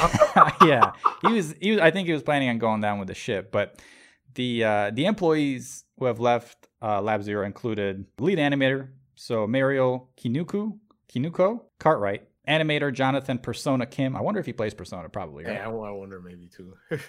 uh, and artist Brian EU03. I don't know how you say that. I'm assuming that's probably slang for something, but Brian June. PC Gamer also reported that Mike Z has since laid off the rest of the remaining employees at Lab Zero, and and he's you know obviously he's taking complete ownership because he owns Lab Zero. Now, Skullgirls IP owner Autumn Games has since released a statement conjoined with the studio who creates the mobile version of Skullgirls, which is Hidden Variable, and saying that effective those allegations, they will discontinue working with Mike Z or Lab Zero. And they went on with this post, they went on addressing their values. They said core values, which I thought was funny. Everybody pointed that one out, man. That was, that was funny as hell too. Yeah. Yeah. Their core values as a company. And they closed with a final statement which read, and I quote, We plan to work with many talented individuals who are leaving Lab Zero to build new Skullgirls content moving forward. Now, I don't know exactly what that looks like without Lab Zero, but since I'm, I'm going to defer to you on this because I'm honestly like, I'm a Skullgirls novice. What, like, when you hear all this, right? And obviously, we know what happened with Mike Z and he had the Bunny Saga. He had the Stream Comment that man, Saga. That man had he went down. He had his downward spiral saga. The whole arc just going down. The Fire Nation attacked this man. It all it, it all happened right after he did my podcast, so I think it was the curse. yeah, it was your fault, man. it was my fault. I'll take ownership. Sorry, Mike Z. My bad. right. Uh, dude. Uh, so personally, man, from what my understanding has been with Autumn Games, and I could be wrong, if I'm wrong, you know, they could correct me in the comment section. They probably Mhm. will. Yeah. From what my understanding is, that Autumn Games kind of screwed Lab Zero, especially since like whenever they sell more copies, they weren't actually making any games. I mean, any money out of the copies that they sold. So them Mm. all leaving Lab Zero and then kind of working it under Autumn Games, the publisher, or yeah, the publisher, I guess it was called in the sense. They're they're the IP holder actually, Yeah, which they- is yeah, crazy that Lab Zero didn't own Skullgirls. Yeah, I think it, it's something to do with also like they just didn't have that kind of money or something Yeah. like that. So Mhm. even if it was like Kickstarter, it may have just not been enough. Them leaving, it's like I'll be real with you, man. I don't want to be like I think Mike Z is the only one that cares for Skullgirls in general, but from what it seems like, I know. And he, when you notice him, he never mentioned anything he's ever done as he did it all himself. So that's one thing in in the light of everything. I've noticed not many people do that. He always makes sure that it's a we thing. So he's Mhm. always mentioning that whenever anything happens or anything changed, he always said, We did it, we did it, we did it. You know what I'm saying? So I think maybe when it came to work, he was right. When it was everything else, it wasn't right. But so Right. I believe that once he like left, or he well, he left or pretty much kicked everyone out. I don't think it's leading. It's gonna be a good game, man. I'll be I'll be honest with you, man. I I don't think like I, I was already I was already like, well, Marie ain't coming, like or Annie or whatever. yeah, I was Annie, like, yeah. Annie ain't coming. So you know, as soon as I started seeing, it, I was like, oh, these are. But they said she'll come out, but then I'm like, at the same time, you know, there's things where Mike Z noticed with the game, and I don't know who else notices it, but it would be like so many of us that play the game and we don't even mention it, we don't even notice it. I I personally think with him not being there, it's gonna be a big detriment. And like I don't know how they expect maybe they, they maybe they can find someone just as good as him, but like it's like the direction of or like the you won't you won't have the same mind. You know what I'm saying? No mind, those Mhm. two minds are alike. I think personally it may not be much better, and I'm over here like, well, you know, my, I'm over here thinking, hey man, he might just pull Skullgirl or something like that. he, he might just be like, oh nah, hell no, no, no one gets it. If I if I'm not with anybody else, no one gets to enjoy it. So I'm over here kind of like I'm just playing Skullgirls like it's the last day that I will ever play it again. I don't know if Autumn Games has been really good to the community though, because like my understanding, this community, man, they have just been shot in the foot every once, every time, dude. They get Evo shot them in the foot, Evo shot them in the foot again. Uh freaking this shot him in the foot, the allegations and all that stuff. No Evo online shot him in the foot. So much things shot the community up, and it's like, man, oh man, that can it almost feels like the game just exists online in this vacuum over here, and it's like this corner of space. That's where Skullgirls is always gonna be, man. What a saga. Yeah, man, what a freaking saga, man. There's a there's a video out there that's like Skullgirls, the game that can't catch a break, and I'm like, you just he definitely understands it, man. Because Mhm. I I don't know how good the game will be. Like for example, there's an exa- uh there's I don't know if you know Squiggly, right? Character Yeah. Squiggly is a character that she's a charge type of character and she has the ability to do like these charges which can create command grabs from a distance. She can pull people in. She kind of got like the scorpion thing where she can like get over here type of thing. For the ones Mhm. that don't know she's kind of like she's a mixed bag of kind of a character but she has like these really cool cancels and stuff. There was a point in time where in a one versus one format in skullgirls it's a bit different when you're fighting against teams. In one versus one it's kind of like a darkstalkers type of situation where when you fight someone and you beat them the first round, it just goes to the next one in a transition and the game is still being played. as opposed to when you're in a team, the round ends after all the characters get knocked out. So in the one versus one, the round kind of just continues till the, the set finishes. So Mhm. there is a point in time where Squiggly, during this point where it's transitioning and it's like round two, your characters can't attack, but all they can do is move. There was a point in time where Squiggly could charge. So she would be able to Mm. charge these moves, which whenever she has the charges, she can go into like a low almost immediately, like super fast into a high if you're blocking it. And she has like this crazy, like crazy attack uh pressure when she has the charge. But she she could do the charge when the transition was happening. She shouldn't have been able to do that. And it wasn't Mhm. until like Mike Z was commentating, I was like, whoa, she's charging. She shouldn't be able to do that. And we didn't even notice that. I've been playing the game for years at that point, like two or a year or two, and I didn't notice that she could charge between rounds. That's like that's OD, man. She could basically pull you in and command grab you if you're close, and it would work because it's like it's like instant. So yeah. Little things like that are really big in the grand scheme of things, and it could pretty much make a break a game sometimes. So I don't know how big of an impact it's gonna be once Mike Z is gone, but like I think it's not gonna be as good, man. To be honest, maybe it might be better. If it is, hey, by all means, hell yeah. But from what my understanding is with Autumn Games, it's not been good. But I think the uh, mobile game uh has been better. So I know for a fact probably the mobile game will will be pretty fine and dandy. Yeah, that's that's actually a really good point. Like he is we don't know yet if he is irreplaceable part of Skullgirls, but yeah, with all the work that he has done on that game, you know, not condoning all these allegations if they are true. Obviously, I'm not condemning him yet because I don't know. I mean, this is just words of other people saying like, and it's a lot. Listen, it's a lot of people saying these words. Yeah, yeah. So, It's they're probably case, true. yo.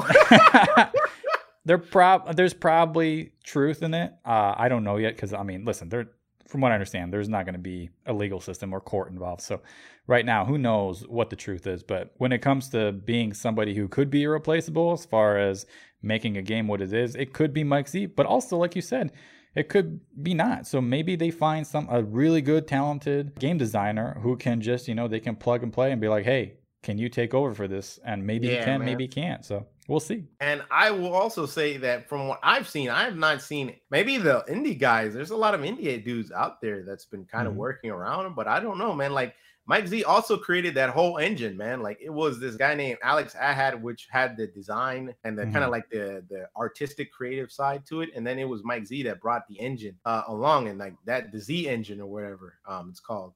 So Mhm. like I don't, you know, that, that I mean, without him, man, like I'll be real with you, man. I don't think the game would exist if it wasn't for Mike Z. So Yeah. like I and I don't I, and I know like animators and artists, they're pretty important too, man. You know, a lot of them are, but like you know, you could get a lot of those kind of people, man. But when it comes to someone that makes a particular system or engine like that, that innovates and in a weird, uh, kind of odd field where there isn't any like, you know, that was a passion project. Skullgirls was Mhm. big ass passion project because like nobody at the time, nobody was like, oh man, I'm gonna make a fighting game. Who the hell wanted to do that back? It was like eight years Right. ago. Was, nobody was out there just doing that. It was either like a AAA company and that's it, man. There wasn't much indie stuff at the time. Maybe you could say like SNK is kind of indie because they're not that big of a company, but like Mhm. you know, they were well known at least. You know, I think as we stand right now, like September 2020, like if you move forward two years in the future and we look, we see what Skullgirls is, we'll know exactly what Oh, moves they make. It, and honestly, it could be for them right now. It could be the best thing. We just Yeah, talked about man. it. If it ain't broke, don't fix it. It could be the best move for them. Is just like, hey, don't mess with it too much. Just leave it the way it is. Obviously, you want to make improvements and you want to make additions, but if they're not qualified to do so, or if they can't find somebody who is as you know passionate about that product, maybe not as, but just very good at doing what Mike Z does with that game, It's I don't know. It's gonna be tough. It's gonna be really tough. So. Yeah, man, definitely. Because like, yo, that ah man, that that was a lot of years in the making, man. And it took a Mhm. while for it to get to where it was at, man. You know what I'm saying? That that game was like, phew, man, that game struggled, man. I feel bad for that community. So I mean, I mean, like you said, man, talk about uh, just the community that just can't just get a, to catch a break. I man. man, for. I dude, I was so hyped for Evo, man. I was like, Yeah. I'm gonna do it, man. Watch me get Mhm. up in there, man. I'm getting out of pools, man. I could swim. I could swim, damn it. And then it's like, well, we cancel now. And I was like, well, man, damn. I'm, I mean, I'm over here. I'm a Persona 4 Arena player. I'm over here with my juice packs. I'm looking at skulls. I'm like, man, that looks rough. I'm like, for real. It's like you just drinking out of the little juice Yeah. cup. Like, Yeah. well, glad that ain't me. yeah. Listen, I, I think I got it bad, but then I look at Skullgirls. I'm like, hey, it could be worse. Yeah, So- right. Yeah, nobody could be playing your game. Mhm. Is yeah. that people still there's like at least a concur. I think there's like a concurrent amount of like players where it's like always at least plus hundred. So I can go on like Mhm. quick match and I can always find somebody. Well, it's gonna be interesting to see what happens within you know the next couple years with that game. I would say that the melty blood players are rising up though.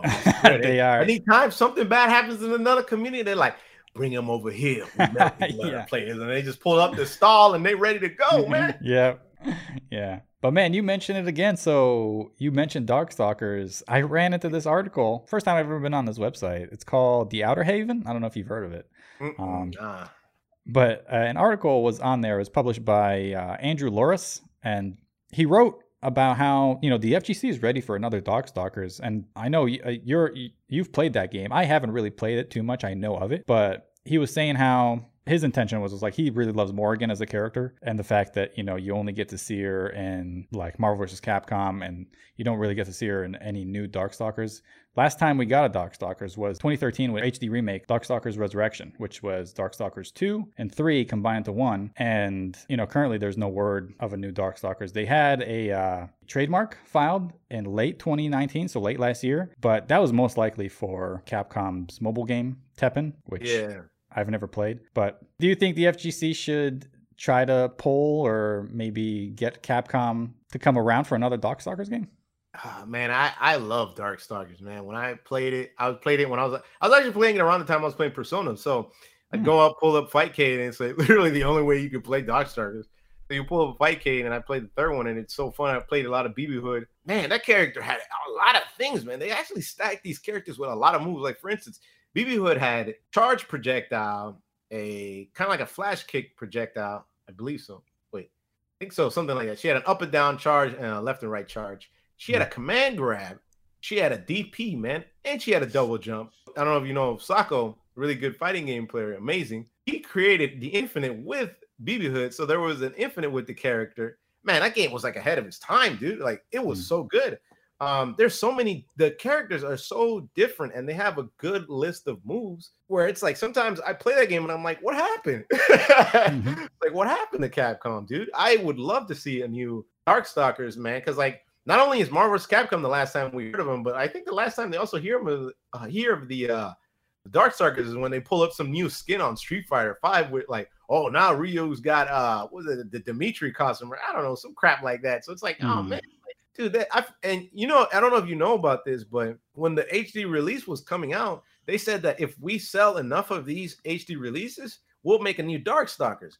Oh, Yeah, yeah, yeah. So they didn't even advertise that crap, man. They barely even advertised the new Darkstalkers HD collection.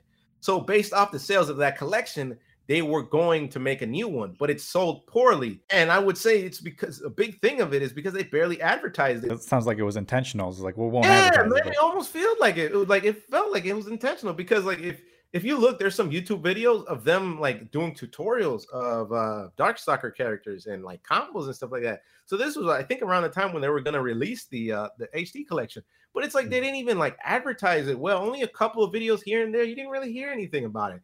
So it's like, man, this is the only way we are gonna get a new HD remake, man. Oh, that, that, that was like that's like salt in the wound, man. Yeah. that dude darkstalkers is what some it's what we need right? Now this i don't want to play street fighter 5 that game sucks. I don't want to play bb tag. I don't want to play Granblues just so i can feel like i'm playing street fighter. Tekken is good but it's like the net code's bad. It's like dude darkstalkers would be great man and what's funny is is that the third one on the hd collection uses ggpo wow. I don't, yeah, man. So it's like it uses just like Third Strike. It uses, I think, the same thing on the uh, the PS4. So the connection is actually pretty good. It's just, yeah, man. They they they dropped the ball on that, and it's like I don't know. Capcom is doing so much better with anything that isn't the fighting game right now. no kidding. Their fighting Dude, game division is like, Jesus Christ, man. Everything else is doing awesome, but the fighting game division, man, we need like the people from Resident Evil and Monster Hunter, like, hey, come over to Street Fighter for a second. Yo, for real. it's like you may not know what frames are, but I think you could help us out over here, yeah. man. Hey, check look, take a look at this hair. Does Ken look all right to you? Came with that banana ass hair. They still oh, haven't fixed that. Dude, Oh he looks God. so ugly in Street Fighter. He's oh my something. god. But But- yeah, I I can't I can't comment too much on Darkstalkers because I I never really got in, too into that game. I appreciate it for what it is. Like I like watching it from time to time because I follow uh, like an arcade in Japan, and you know how they get all these crazy archives from like you know. And they the- still play that game over there. That's Yeah. the crazy thing, man. yeah. So I'll watch it from. It looks really neat. Um, Yeah, but yeah, I just never got into it. So It's like a really fast paced like Street Fighter, but like it's really cool, man. Because like the way the combos aren't too long, you know, like they're like four hit combos. Uh, it's a lot of kind of like Oki, but it's like not crazy Oki. It- it's really cool, except when you fight Sasquatch. I don't know if you know about Sasquatch, the big Yeti type Mm. of dude, the yeah. blue, the blue guy, Iceman. Yo, he's bo- he bodies people, man. He got like he got like this thing where they put it in in Skullgirls, right? You know, Beowulf, the uh the grappler Mhm. uh wrestler character, he has this Yeah. step dash, right? So like he dashes and he just and he gets in the air and he could like press a button and he basically has like one of the fastest overheads in the game. Sasquatch Mhm. can basically do the same kind of thing, man. Like every character is just so unique because they're kind of based off monsters and stuff like that. Like Mhm. even Morrigan's sister is like unique. So there's like it's a really cool game, man. It just if you you you get into it, it's it's got that good speed too, man. You think Granblue is slow, that's the Mm. speed you want. Darkstalker speed right there, man. Nice. Yeah, that yeah, I should, you know, uh, being a boomer now, you know, I've accepted my boomerism. I might as well go back in the past. I mean, I ain't I ain't seeing anything up on the horizon. yeah, man, that's what it feels. Yo, man, I, I was gonna sit down and practice it, but I couldn't really get it to work like on a Mac. But like, yeah, dude, Mm. that's a that's a fun game on Fightcade. There's also like Third Strike right there, but Third Strike is just ba- it's just kind of broken with Chun Li and you know yeah. Mr. Genei Jin over there. But yeah, Genei Jin. yo, man, that move, boy, that move stupid. But yeah, is. Darkstalkers is really cool. So many different characters. You can learn so much of them. It's a good amount. The roster is decently sized. It's good stuff. And there's like push block, but it's like really weird how you push block in that game. You're supposed to like tap like piano with buttons, but it's it's got some real cool stuff, man. That would probably be another example of, you know, just Capcom just missing another opportunity Yep. right there. Mhm. But, you know, they never cease to amaze us. nah, man, they have just been dropping the ball, man, and it sucks, man. Like so many, there hasn't been anything. I don't feel like there has been anything really like new that's caught my attention in terms of fighting games, man. Outside of like that Annie reveal for Skullgirls, but then I, all that stuff started hitting the fan, and I'm like, oh man, like, yeah. so there, there really hasn't been. It's been super dry, and like, I think this is one of those like moments in time where it's like this is the perfect time to kind of put yourself on the forefront and, and do the best you can. Oh, yeah. And uh, to, just to go back a couple of things earlier, man. One of the things too on that forefront is that I'm hearing like a lot of the devs, they don't even like they're like talking about like a lot of people are like, "Yo, roll back, roll back, roll back, roll back." We literally need to roll back right now. we do. and I think even like the the DBFZ um design director was like, I sorry, roll back, it's just too hard. We can't put it in. And for that, it's like, man, this is like eh, they're not like putting it in, and it's like, dude, the longevity of these games, man, really helps when the net code Mhm. is good, man. Look, it's like if people are still playing Fightcade Skullgirls, man, that's because the net code is really good, man. We're willing to put in the time, man. As Mhm. long as you're able to put it in the the the, the front end, we'll we'll do the most we can on the back end, man. Oh, for yeah, that's that's the fighting game way, really. Like, hey, even if nobody cares about our game, if we get to play it, we'll continue playing it. Yeah, That's how it seriously. Dude, there is people. That, I remember I was watching this documentary. I don't know where the hell I watched the documentary, but it was a documentary. And there was these two dudes, or it might have been a Core-A gaming video. These two dudes, and they Mhm. were like, Yeah, man, we moved all the way from America to Japan just so we could play some third strike. I was like, God damn. I, like I part of like there's a point in time where I was like, I want to do that. Just play like Persona Ultimax and then freaking jump to Skullgirls or something like that all day. But yeah, man. Was it Juna and Obama? no, no, no, no. They, they might as well probably not. I don't even think. Yeah. I don't think Obama played Ultimax like that, but I know. No, I don't think so. Yeah, he did. Um, I would love Oh, use Darkstalkers though, man. I'll tell you that Mhm. much, man. That needs to pass. So many good old games, man. People are like getting hyped for like old games, man. It's like, yo, man, yo, what? It's like this old ass game that nobody know about. Yo, man, uh, Koihime Enbu got Netcode rollback, Mhm. baby. Oh, like, Yeah. all right, man. And then it's like a part of you, like, I don't know what game that is, but I am proud and happy for you. Yeah, that's no, that's awesome. When you- when you have somebody that like they just play the the thing that they want to play and they don't care about anything else. Yeah, I mean, that's what you want. Yeah, I wish I could do that, but That's what it feels like, man. Yeah, I feel like I'm so salty on this podcast. I, so I, nah, man, I'm salty too because like I felt the same way with Persona, man. Because like when I played Mm-hmm. it again recently, I was like, this netcode is so bad. I don't know how It's I played it before, Yeah. but it's like, man, if we had netcode, people would still be playing the game. Once you go roll back, you don't go back. Yeah, man, So, you don't want to go back, man. I, I've been No. playing Skullgirls for like four years, and I'm like, I'm spoiled, man. I can't, I just can't touch that stuff no more, man. Delay, Mhm. yuck. It's like that Drake meme, man. yeah, no kidding. I figured we talk about a little bit. You know, obviously this is a very fighting game centric podcast, but I'd like to sprinkle in a little bit of non-fighting games. And I was thinking of maybe I should talk about Persona 5, but man, if I wanted to get bored, I'd talk about Persona 5. Let's talk about you don't want to talk about Persona 5, the rhythm game, the rumble game, the the dancing. I don't know what else they got going, man. The, the Dungeon Explorer game.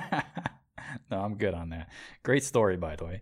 Uh, great narrative on that one. right.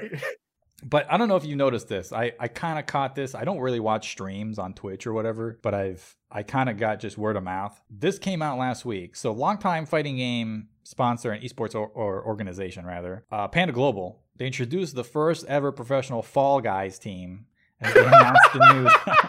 yeah, a professional team. I'm for Bro, real. they're like, we see money, we go at it. I'm like, dude, this game not gonna last that long.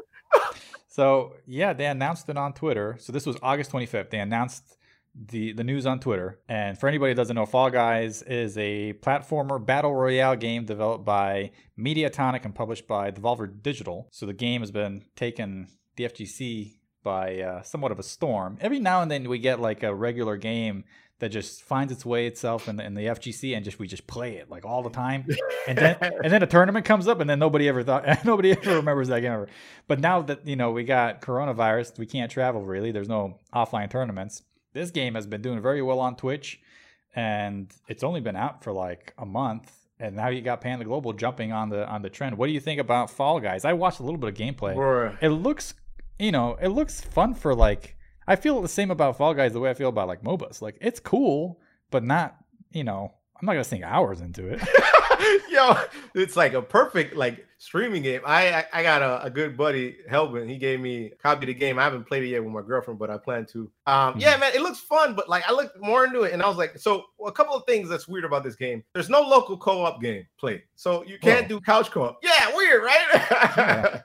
yeah, no couch co-op. There's about only 21 levels, and so afterwards they just basically repeat themselves and Hmm. it's kind of hard to play with people online multiplayer like people you would want to you can't make smaller groups. So you have to make you have to always run it with like the max amount of people that in the the levels. So Hmm. that's kind of weird. It looks cool. I mean I, I i i like it. It's like uh i like i like that out of all the weird ass games that the fighting game or people in general have gotten into this is one of them because this feels more like an indie title that just kind of got lucky and isn't like a, sh- a first person shooter for some reason that's always the thing like first person shooter valorant uh, anthem Yeah. uh, some other crap you know what i'm saying or at Mhm. least it's not league right so uh, Yeah. you know it but like them making a a team man you tripping man like let's be honest dude like come on man that ain't gonna last that long man people gonna get bored sooner or later like it's not the kind of game where you're gonna be like i put 500 hours into this. I grind it every day and night. I am a professional fall guys player. I swear to god if you told me that i you need to get punched in the face man. You, you cannot come to nobody be like I, I i threw away my nine to five. I'm not living that life. I'm being a professional fall guys player. So i'm like man i feel like panda global is like man let's just try it. Like, they mm. got like smash players on their team. They got Tekken players. They got random ass they probably got some random ass game we don't even know about that that they got a team for man so like if they got the money for it sure hopefully they're able to make more than what they lose because like it's not like who's gonna like it's, if it's a multiplayer online game and you can't really play it co-op what uh, you know, there's no physical presence. So right now, it's perfect for the current situation. But outside of that, how the hell is it gonna live? Yeah, I was gonna say with the timing as it is right now, I think this is probably a good idea. But if it wasn't, if we weren't in the middle of a pandemic, I I doubt they would have gone with this move. But it's certainly interesting. Like I I don't know. I mean, who am I to critique Panda Global? Obviously, they've been in business for quite some time, so they probably know you know what the trends are and how it affects the consumer market. But yeah, uh, when I read that, I was just like, hmm, interesting. But if this, you know, what is it, September? If we're getting close to like, you know, TFC and there's no pandemic, like, are, is there a Fall Guys team? So. hey, Fall Guys better drop more levels because this is like it putting all that pressure on these little hot dog dudes, man. Yeah. Yeah, it looks fun though. I will, I will get it. Yeah. It, look, it does look fun. It looks pretty fun, yeah, man. It probably is too. You know, it's Mhm. it's got the right things to make a fun game. It's simple. It's just platformer based. You got to Mhm. jump, you got to run, and you got like a kind of like that Mario Dash thing where you kind of just throw your body towards the floor or whatever. Mhm. It got those elements, so it should be fun. Yeah. Speaking of games, I wrote down a list of uh, some relevant game sales. If actually this isn't even a sale, most of these games I believe are free if you have Prime. So I kind of want to let people know that you know since I am a boomer, there's a lot of these old titles up that you know up for grabs. So if you have Amazon Prime, so by the way, I guess they changed it. Now it's called Prime Gaming instead of Hmm. like just Amazon Prime because I don't know. I just always call it Amazon Prime. But whatever, it's Prime Gaming. So all these titles I'm about to read, they are going to be free and available until December 31st, 2020. So you have until the end of the year to pick up these games if you're already a Prime subscriber. So if you get packages with two-day shipping, you probably can get these games as well. So The Last Blade 2, which is pretty good. Garou Mark of the Wolves, which is really good. I mean, Ooh, they got yeah. Garou. Let's Yeah. go, man. Uh, Samurai Shodown 5 Special, which I believe has rollback now. Is that correct? Um, I think I Code Think Mystics so, put man. rollback on. Yeah, yeah, I think so, man. Uh, the King of Fighters 97 Global Match, the King of Fighters 98 Unlimited Match, which is Final Edition. That's, you know, UM is really, really good. And the King of Fighters 2002 Unlimited Match. So those uh, those last two games are really good. Oh, I mean, all these games, all these SNK games are really good. So they're all free until December 31st, 2020. And then Amazon Prime also has another deal, and this one is actually even extended. This is Amazon Prime cross more SNK not just fighting games. They also have like Metal Slug and stuff like that. But I, I wrote down some fighting games here. So uh, you can get these free with Amazon Prime or Prime Gaming, I guess, until March 31st, 2020. So you can get Art of Fighting 2. I mean, come on, that's a that's an oldie but a goodie. Oh man, I ain't never played that one before. I need to look at that one, man. Uh, the King of Fighters 2000, the King of Fighters 2002 again, but this time it's not unlimited match, so it's just regular 2002, and Samurai Shodown 2. So a lot of SNK goodies there for free. If I mean technically not free, but it's kind of free. Those definitely have value. oh, for sure. Yeah. I mean, Yeah, if you're already paying the nine ninety nine, I, I forget how much Amazon Prime is. I pay yearly, so I don't know how much it is per month anymore.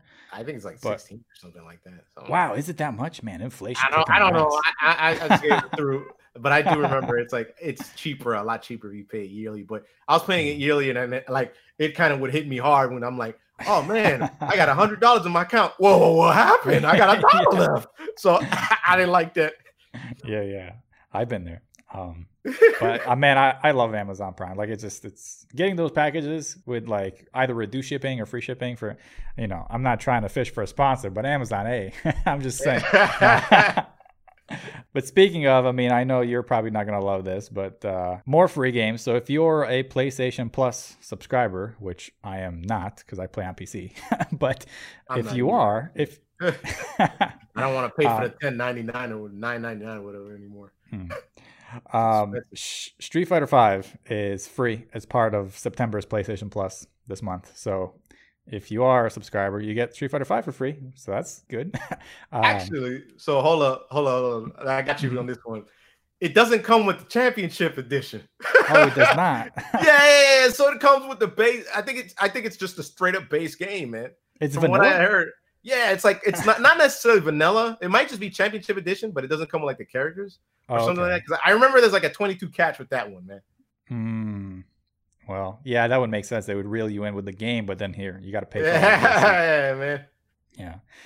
Capcom doing Cap- at least give away Arcade Edition, right? Not just Street Yeah. Fighter Five. Yeah, Hmm. man. because Oh, you know that's that's fishy, man. Whenever they Yeah. Street Fighter Five, hey, hold on, hold on, there's two more words that's supposed to be in there that is not in there. I figured by now it'd already been a part of this lineup since Sony and Capcom are so in bed with this game, but huh, interesting that it came now. And the fact that they're only doing Street Fighter and not including Arcade Edition. I mean, I, I don't really would expect them to do Champion Edition because that's, man, that's a lot of money in DLC that they would be missing out.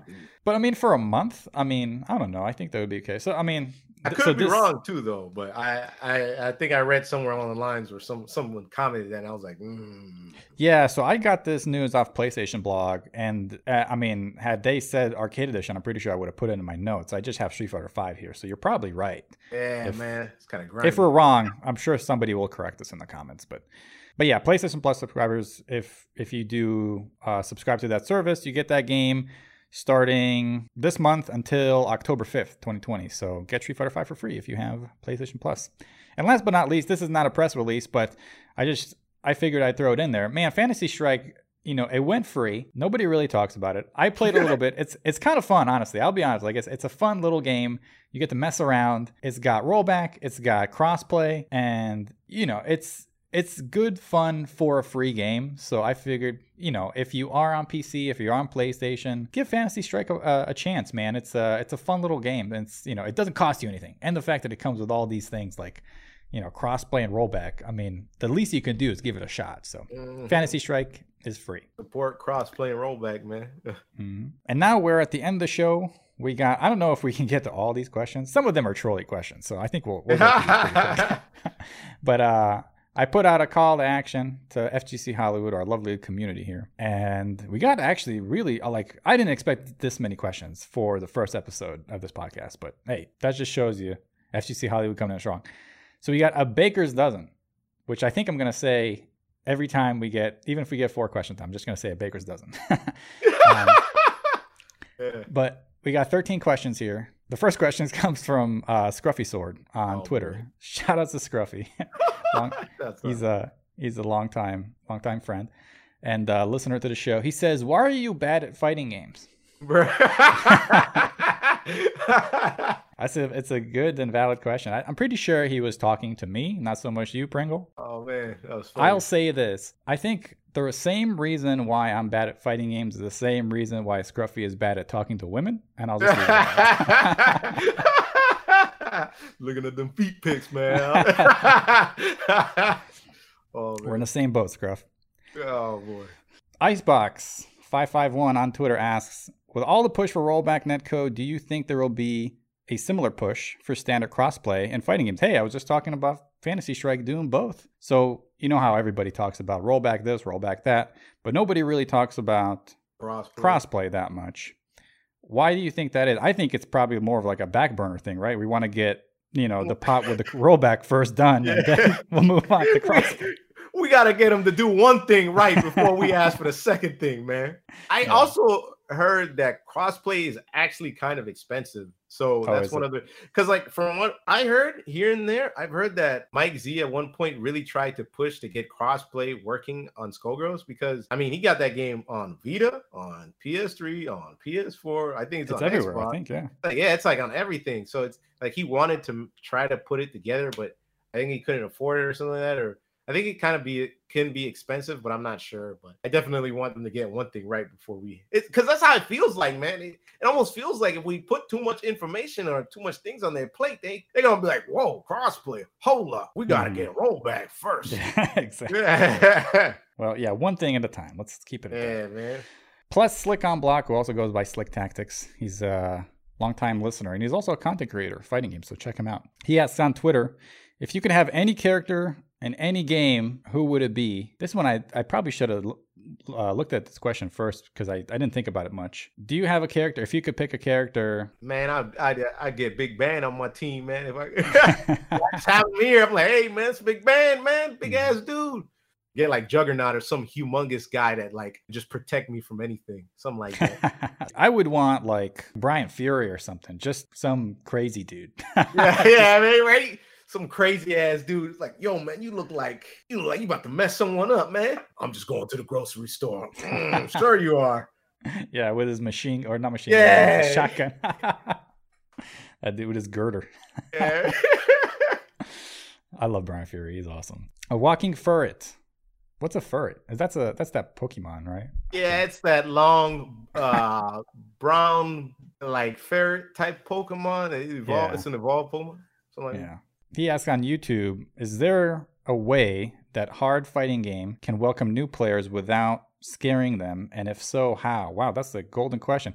We just spent a good amount talking about, you know, easy access in games and how to make them easier without not making them easier and AI and all this stuff.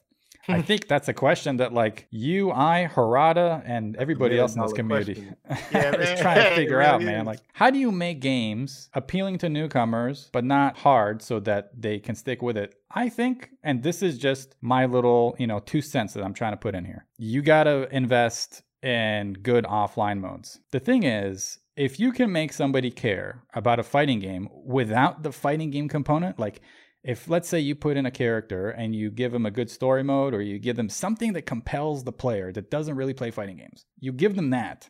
And then they're like, man, I want to spend more time with this character, but I'm done with the offline modes. What else can I do? I guess I got to learn how to actually play the game. If they really like those characters, characters are such a big component in fighting games. I think if you can maybe do something like that, it could compel people to actually stick around a little longer, get over the bumps and bruises that every fighting game has with execution, with understanding meta, when understanding the stupid things in fighting games. Get your ass kicked, but the compelling thing is already there. Most of the time, it's kind of like if you're on a, let's say you're on the way to the store, Mhm. but you forgot something. If you're already like, let's say the store is a mile away and you're already three and three fourths mile towards the store, you ain't going back, you know, to get what you forgot. You, you know, you're already going to go to the store and then you're going to come back. But if you were like a quarter mile, you'd be like, man, let me just go back.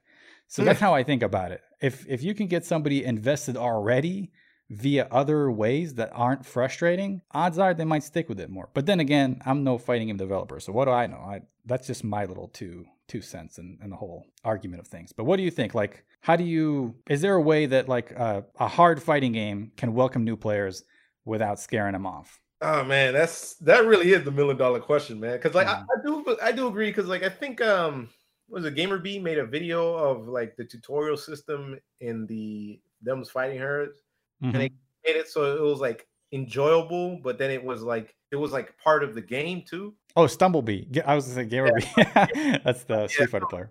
Silly, man. There you go. Yeah, Stumblebee made one.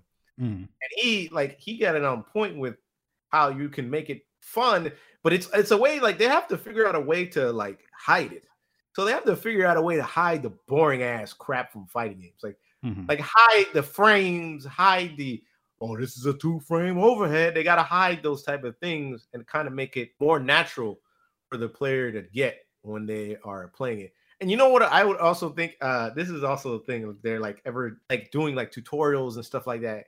It'd be cool if there was like a little system that was like hey good job or hey keep doing this or something that Mhm. kind of egged them on or supported them maybe it's called uh kids first training wheels but it might be like hey i got that let me keep going like stuff like that so Right. it's it's yeah, it's hard, but I don't think it's that hard either. You know what I'm saying? Because like a lot of the hard fighting games we've come to enjoy and play, they Mhm. weren't like I don't think they they started hard. You know what I'm saying? Like I don't think they were like in this idea in this bubble where it's like we're gonna make it super hard and it's gotta have 10 frame things and it's like nah, man. I think they make they try to make it so that everybody can play. It's just the people that are very well invested will spend the most time learning it, and then those people that get super invested make it look hard as hell because they mm-hmm. learn all the ridiculous crap that new players can't really deal with. And that's what kind of causes them to get scared but i think like also like showing it like bits and pieces of like some sort of like way they can like maybe tutorialize it and make it more fun like screw to screw the word tutorial you know what i'm saying just make it fun like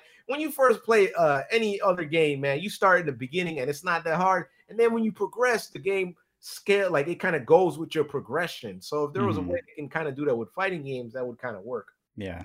Yeah. A little positive reinforcement never never hurt nobody. yeah exactly. That stuff like that that the fighting games can do. Remember when street fighter 4 be like damn that was an ultimate combo some crap Yeah. like that? What happened? Yeah, street fighter 5 don't do that. I said that. I was like man where's my positive reinforcement? I want to hear you tell me i did something good right now Where's my hype man at? yeah man everybody need a hype man dude everybody need a hype man that's, that's true, man. All right, we're getting halfway through these. So Terramoose asks on YouTube, I would love to hear thoughts on. Hey, we just talked about this again. I would love to hear thoughts on speed of different fighting games and the different aspects that determine how fast or slow a game is. And these, these are like multiple questions split into one. and, and, what fast and slow entail exactly. So let's just try to tackle that. So speed in fighting games, I think there's like two ways you can look at it. There's a there's speed as in how fast the characters are meant to play and then there's speed how fast the game will make you to play like the like the system can make you play faster versus how fast the characters are and I guess okay, let me break it down because obviously I know I only know two games. I'm a boomer, so with, with, Persona, right?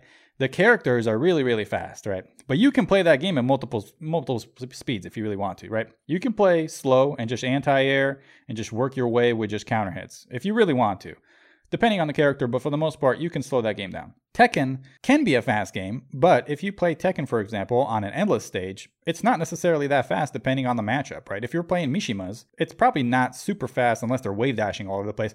But if they're just playing footsies on an endless stage, it could take, you know, take some time. Mm. But now you transition that, and this is just system based. Let's say you go from an endless stage, which, you know, obviously doesn't end and you can move around as much as you want. You go to the smallest stage in the game that's square. All of a sudden, you're in a pocket and you have to play a lot faster. It makes you make decisions. Also, sometimes not pressing buttons scares a lot of people, so they press buttons and then that accelerates the pace of play. So I think there's two ways to look at that. Like there's speed with just how fast characters can play, and there's speed with how the game incentivizes you to play. So it depends on what you're thinking there. I, I was thinking the same thing, man. I, would even say something slow would be like uh, maybe like Granblue or like a Street Fighter, one of the old uh, the uh, Street Fighter Two. I was about to say, yeah, man. I mean, those games, you know, you can't really move that fast depending on some of the characters, but some of the, a lot of the team based games, like they're pretty they pretty they function really fast for some for some reason, right? Like they always they, for some reason tag games, team based games, they all fast as hell. I don't know why. Even like Street Fighter X Tekken was kind of fast too when I see it. Mm-hmm.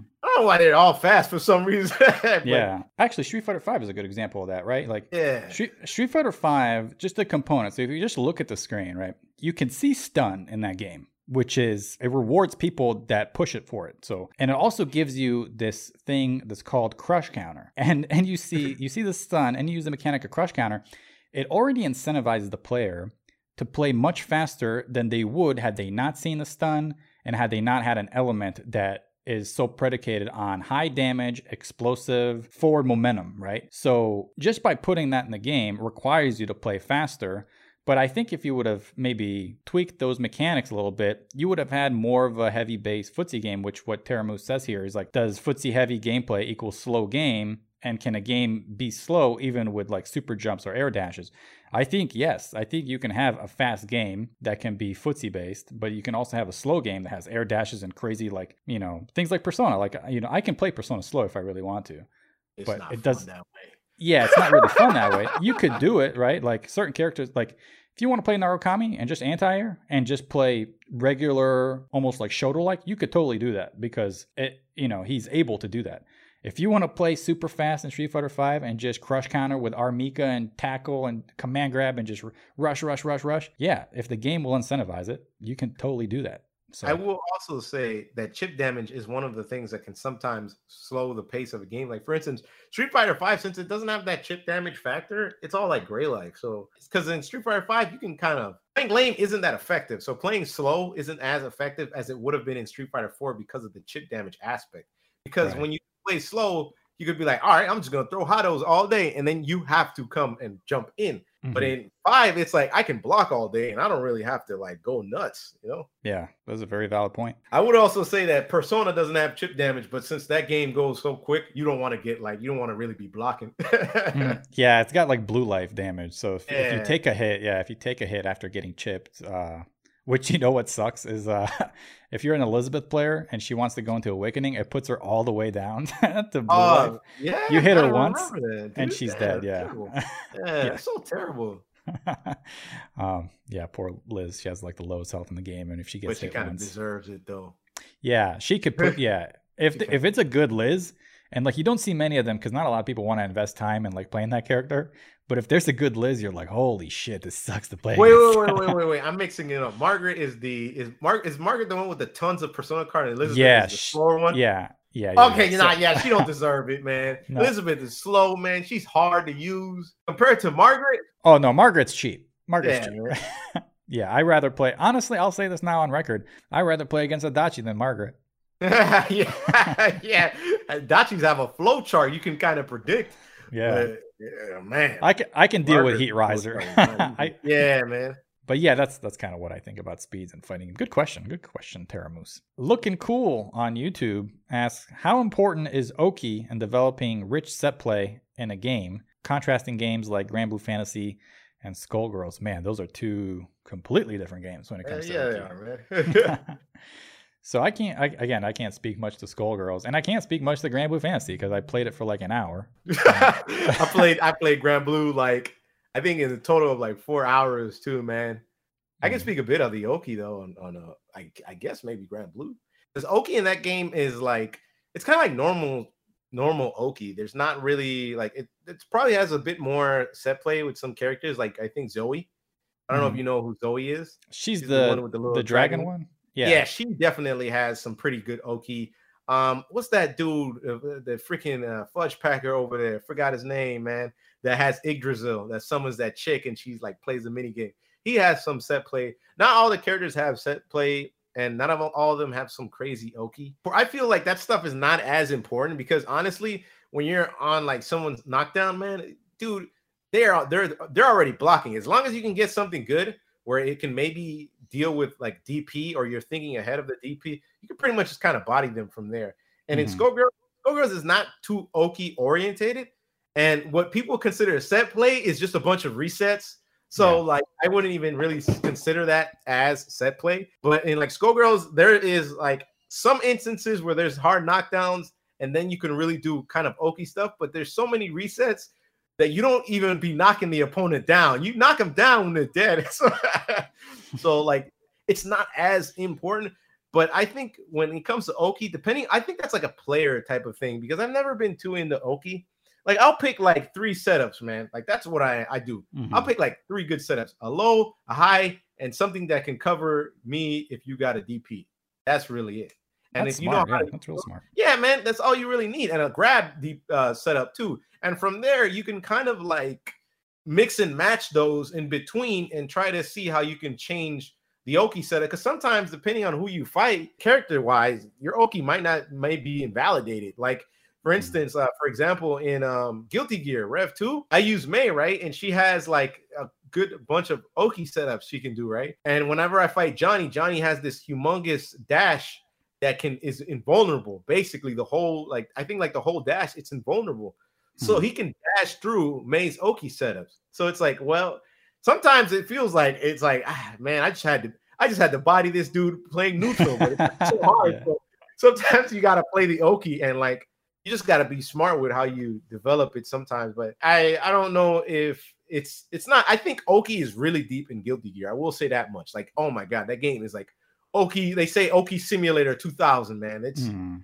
every time you knock down all you Oki, Oki, Oki. That game is so based off that, but I wouldn't think it's that hard as opposed to like in Granblue or Skullgirls. I, I I like playing straightforward. I don't really like Oki that much when I play. Me Like neither. Sometimes dude. it feels so dirty, and, Yeah. and like I don't know something about it. Just sometimes I, I'm not too much of a fan of it either, to be honest, dude. yeah, my Oki ends with like I knock you down and I safe jump. yeah, yeah, there you go. That's it. Safe jump, and safe jump is matter of fact, especially against people that DP a lot. So like, it- yeah. it's one of those things where like I feel like Oki is more like something you get you get better at just because you play more and you know what the better Mhm. situation might be. Safe jumps and Persona are so satisfying because it always looks like, man, he ain't safe, and then you land, and then it's like, man, got baited, and then baited for five k, and you're dead. So Dude, Um, yeah, Oki Oki is pretty safe jumps are, are really good in persona because you're like pretty much still in the face of the person and you can kind of like Mhm. pressure them more afterwards because they're probably blocking still. So even if you like if your safe jump is there and you block after like a split second, you're pretty much safe. You hold back for like like half a frame or something ridiculous like that. And you're like, all right, now time to keep pressing my buttons, man. yep, it's yeah, it's it's nice. We got just a couple more questions here. Real We're, quick though, we, I think you missed number four. I don't know if you wanted that one, but I did. yeah, yeah. Uh, oh yeah, I did. You're right. hey, good eye. Uh, Persona Forever on Twitter asks, "How many series that don't have fighting games I think I just copied and pasted this one. how many, oh wait, hold on. How many how many series that don't have fighting games? Which do you wish would? Persona Forever. I appreciate the question, but next time proofread. uh, arena fighting games not included. I'm assuming he means how many or what series would you like to see a fighting game, or what series would you like to see a fighting game of that doesn't already have one? And arena fighting games aren't included. So like like the One Punch Man wouldn't be included because dude, that game I don't even know how you're supposed to play that game. Just wait for him and then he wins. That's weird, man. Uh, what series would I want? There's a lot of good ones, right? Um, dude, I know a good one. Dragon Quest, yeah. man. Oh, dude, they got Dragon everything, Quest. everything you can think of, man. That game has every kind of character. You got, you got uh, MMA fighters, you got thieves, you got sword people, you got spear people, you got all the stuff like that, man. It's perfect setting for all those kind of weird ass fighting game stuff, man. Perfect, man. Yeah, that's. I should. I, I've never played a Dragon Quest game. I kind of want to. Man, they're much simpler. I'll tell you that much. They're not as yeah. ridiculous as Persona, at least. so you know, I think you might like them. I I said that with every one of them. I think try the newest one. Newest one is pretty clean, man. Yeah, I would assume that JRPGs would translate very well for fighting. Yeah, but I can't think one on the top of my head. I mean, I, you could obviously think of of ones, but like when I do my theory crafting, I put a little more effort into it. But I would say just to go, you know, if if if Dragon Quest is the game that should be a fighting game, I'll say after playing Persona 5, I don't necessarily want I, you know, I'll be honest, like a couple of them can be cool with like how they're constructed. Like I could see some cool ideas with what you could do with them. But for the most part, I was like, man, I don't want these characters in a fighting game, to be honest with you. I don't know. I just wasn't really impressed with this with the cast, but I'm just coming off of it, so I'm still like I can still feel like the weeb on me and the salt. So it's like you gotta shed the off. skin, man. You gotta shed yeah. the skin. But yeah, I would have to think about that question more. Maybe I'll come back to it next week or something like that. This next question is combined to two because two people asked roughly the same question. So Heinz, the Ryan Bomber, who's also in the Discord, by the way, on YouTube, asks, Why do you think there is an extreme lack of 3D fighters out there in today's market? And then X Ray 2K1 expanded on that on YouTube and he followed, Do you think 3D fighting games can make an impression nowadays? So I, I mean, I think I spoke about this a little uh, maybe like a year ago or so. I think 3D games are just more expensive to make and they're harder to make. So that's why you don't see as many of them. That's the short answer. I mean, I'm sure there's way more that goes into it. But if you're going to take a leap of faith that people are going to buy your game, a 3D fighting game is probably not what you want to invest your money in because you could go to your, you know, you could go to your investors and be like, hey, we sold four copies. Sorry. Oh, man, dude. Jesus. So I think that's, it sucks but unless you're Tekken and Soul Calibur with these giant companies behind them and proven products, you're not going to see too many 3D fighting games. It's just too hard to make. It's it's too too many hurdles eh, from a development cycle standpoint. So that's why I think that is. Yeah, I I definitely would uh, like to see a new one though. That's for sure. But because mm-hmm. like the current market of like, well, there's also DOA, but nobody really plays that game, and I'm not really interested in that much. I'd like no. to try it out. I guess one day. There was Virtual Fighter, but nobody really talked about that one either. The Soul Calibur, but like I don't even feel like that's like a thing that much. Feels like it, but it isn't. I played a little mm. bit of it, but I didn't really care much for it. Tekken is pretty dope, but it, it, I feel like Tekken is pretty much just taking over the 3D market. Yeah, pretty pretty much. Number nine, Chris the Chilled on YouTube asks, Guilty Gear Strive, will it bring in more gamers than Guilty Gear Xrd and Rev 2? Short answer, I'll say no. I don't. you don't so. think so? I think no. it will. I think it will bring more because of the fact that they're like marketing it better. I don't even feel like they marketed Rev 2 when they gave it the update or Xrd that much, man. Yeah, okay. So I'll say so I guess let's contain expectations. Will it get more than Xrd and Rev 2, I don't think that's very hard to do. So, oh yeah, yeah, probably. In that sense, yeah. but is it gonna get like so many people on the bandwagon because you know it has rollback that has? By the way, they still haven't proven the fact that it, it works correctly, and they haven't really mentioned much about it or how the process is, or if they've gotten any input from the Cannon brothers or anybody who has implemented rollback successfully. They haven't said anything. So true, I mean, no, I'm still holding out, you know, a little more information on that.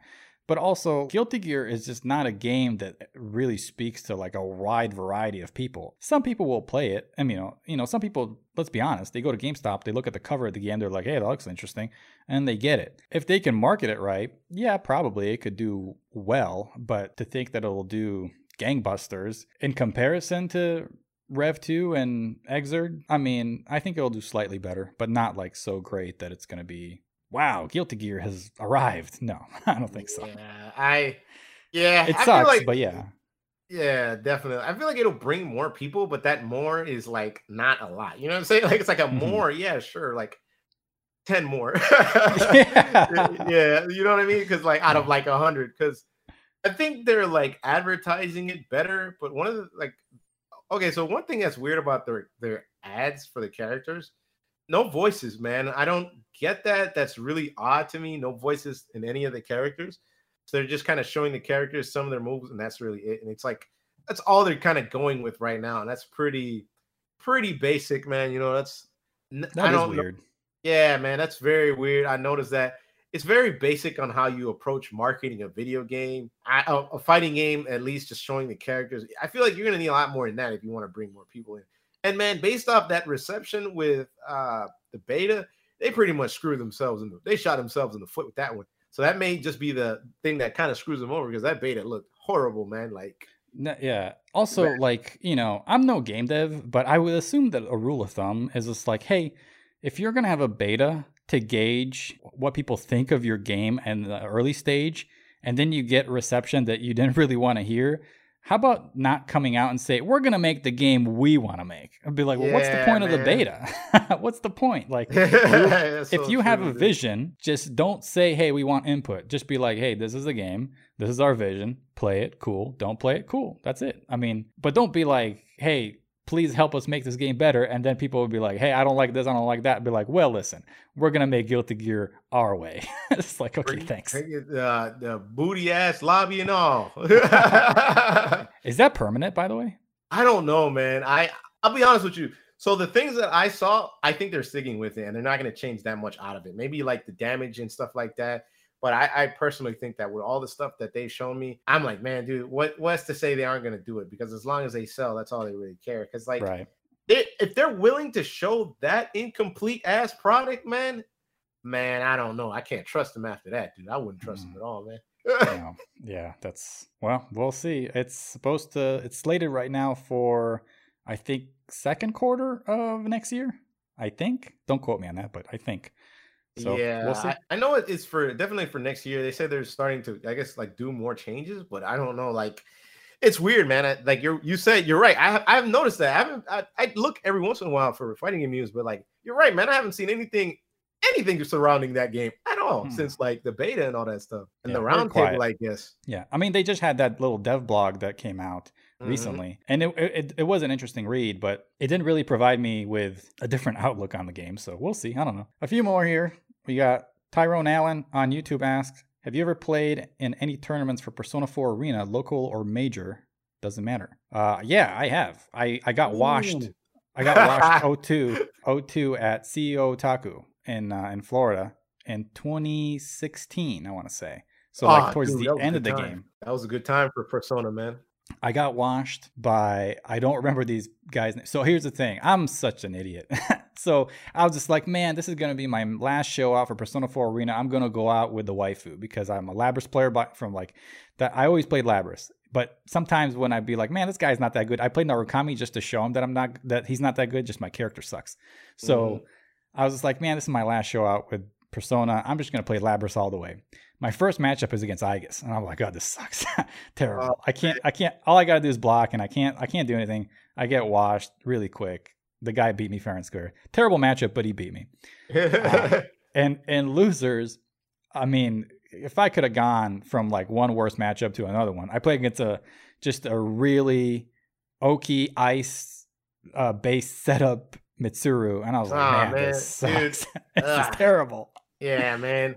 Is it, it? Did he do like a lot of the uh like uh where they freeze you and they Yeah, pretty yeah, much kind of keep doing that over and over and they loop it? Yeah, it's uh, just ice mirrors and then, you know, 5A, 5A, and then he would do instant overhead with one more cancel. It was just all the grime. And I was just like, man, you're lucky I can't DP with this character because she sucks. But- yeah, man. Poor Labyrinth, dude. Poor Labrys. But yeah, that was, I went 0 2 at CEO Otaku 2016. That was my my last tournament for Persona 4 Arena. It was fun. It was super fun, but uh, yeah, that was that was good times. And uh, I did actually compete in Ultimax. Man, it was my first combo breaker. Probably my, I haven't had one since then, really. So my only combo breaker. it Huh? was like in 2016 too, man. Ah, dude, that experience sucked, man. Like I lost my wallet, and yeah, it was terrible, man. I lost Oh, my man. wallet, my phone, dude.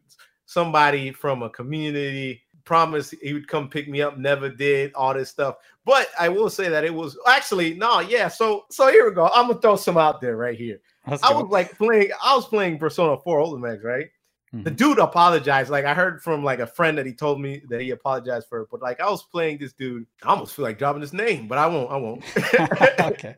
I won't. I won't. I played this dude, and I was like, I, I, I got, I was playing Chie, and um, I was like, hey man, he was like, he was a really good Chie player, like one of the best, right? I think it was 2016, 2000, one of those years, right? And it was like the last, basically the last year for Persona 4 uh, in Combo Breaker.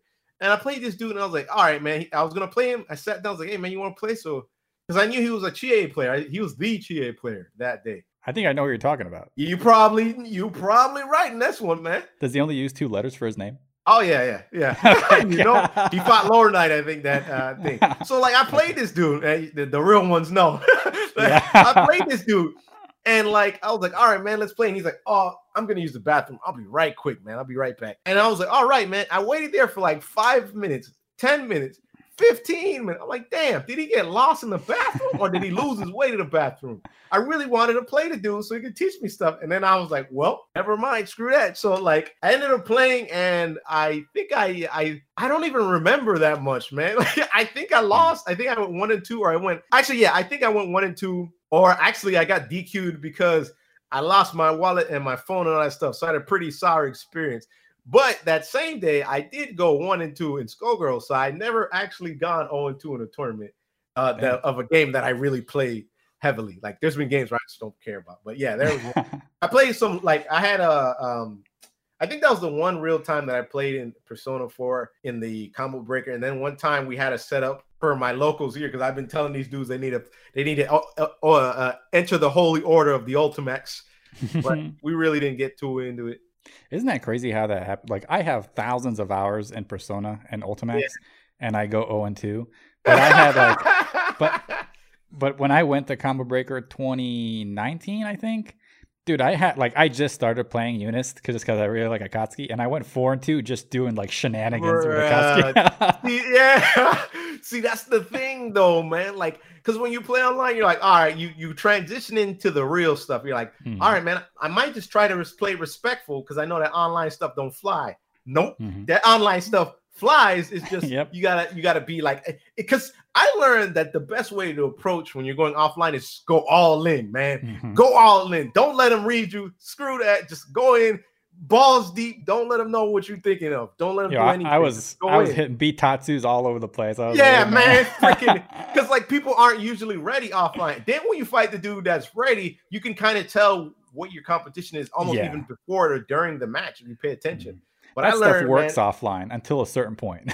yeah, exactly. Then you fight a dude that's real smart. He's like, nah, that ain't gonna work on me. But I think also like when you have so much more experience, a lot of that stuff you don't have to really rely too much on like gimmicks and stuff like that and and thinking this kind of way. You could just kind of go in, man. Because the way I Mhm. play Skullgirls now, I just kind of just go in, man. Like it's like I know what to do, how to do it, what's he gonna do. I just have all these thoughts already lined up in my head, man. yeah, And it's just natural.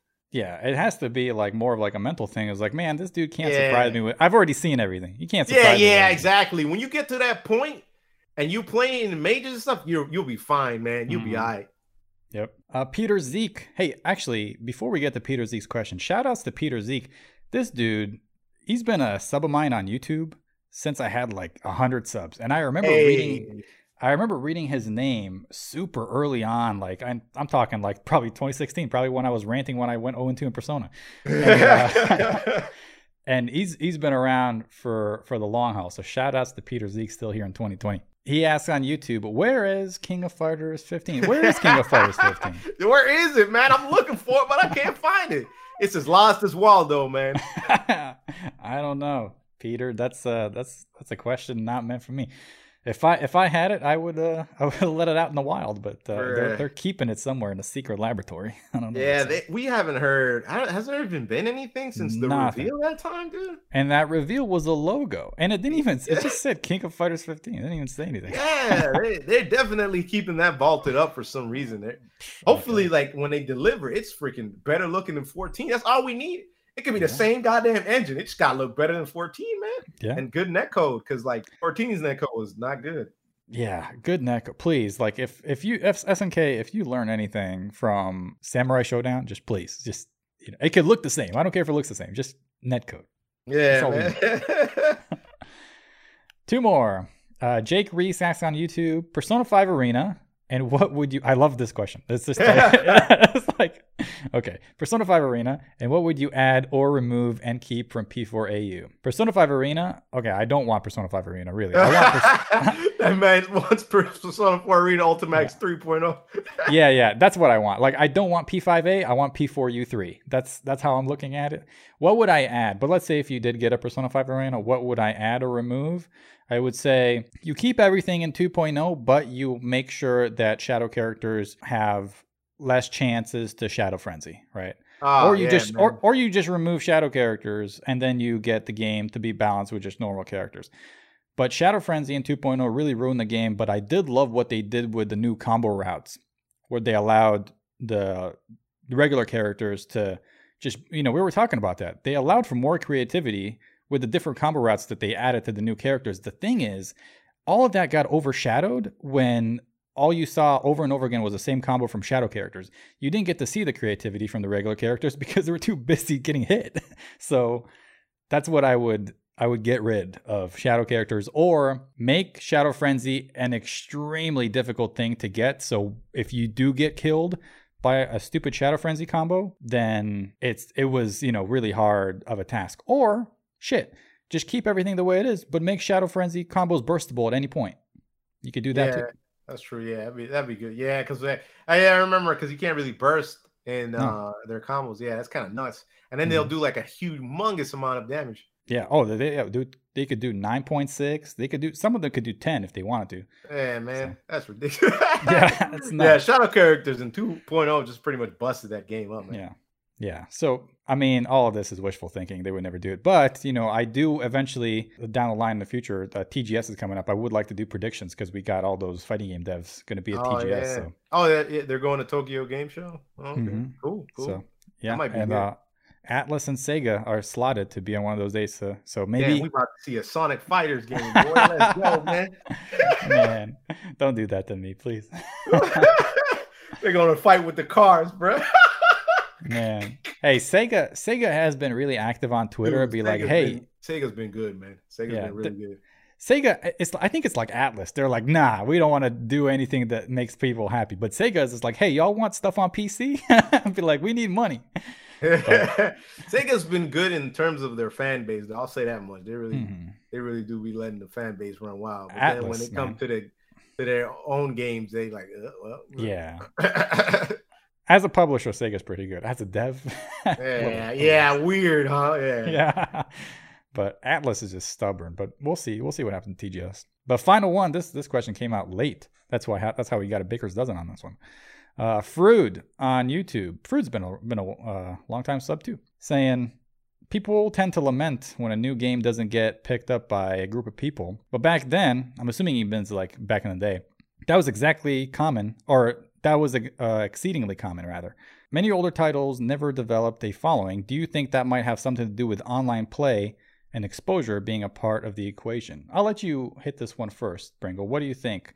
You think that online play has a big influence on whether people decide to stick, or I guess get with a, a game or not? It does to me. it does. It definitely does to me because sometimes, depending on where a person lives, they may not have a scene. I didn't have much of a scene for a good amount of time. I I ran a. I went to a scene when I was actually playing. Like, I- okay, so like I played Smash Four for a while before I played real fighting games or normal ones or whatever you want to call it.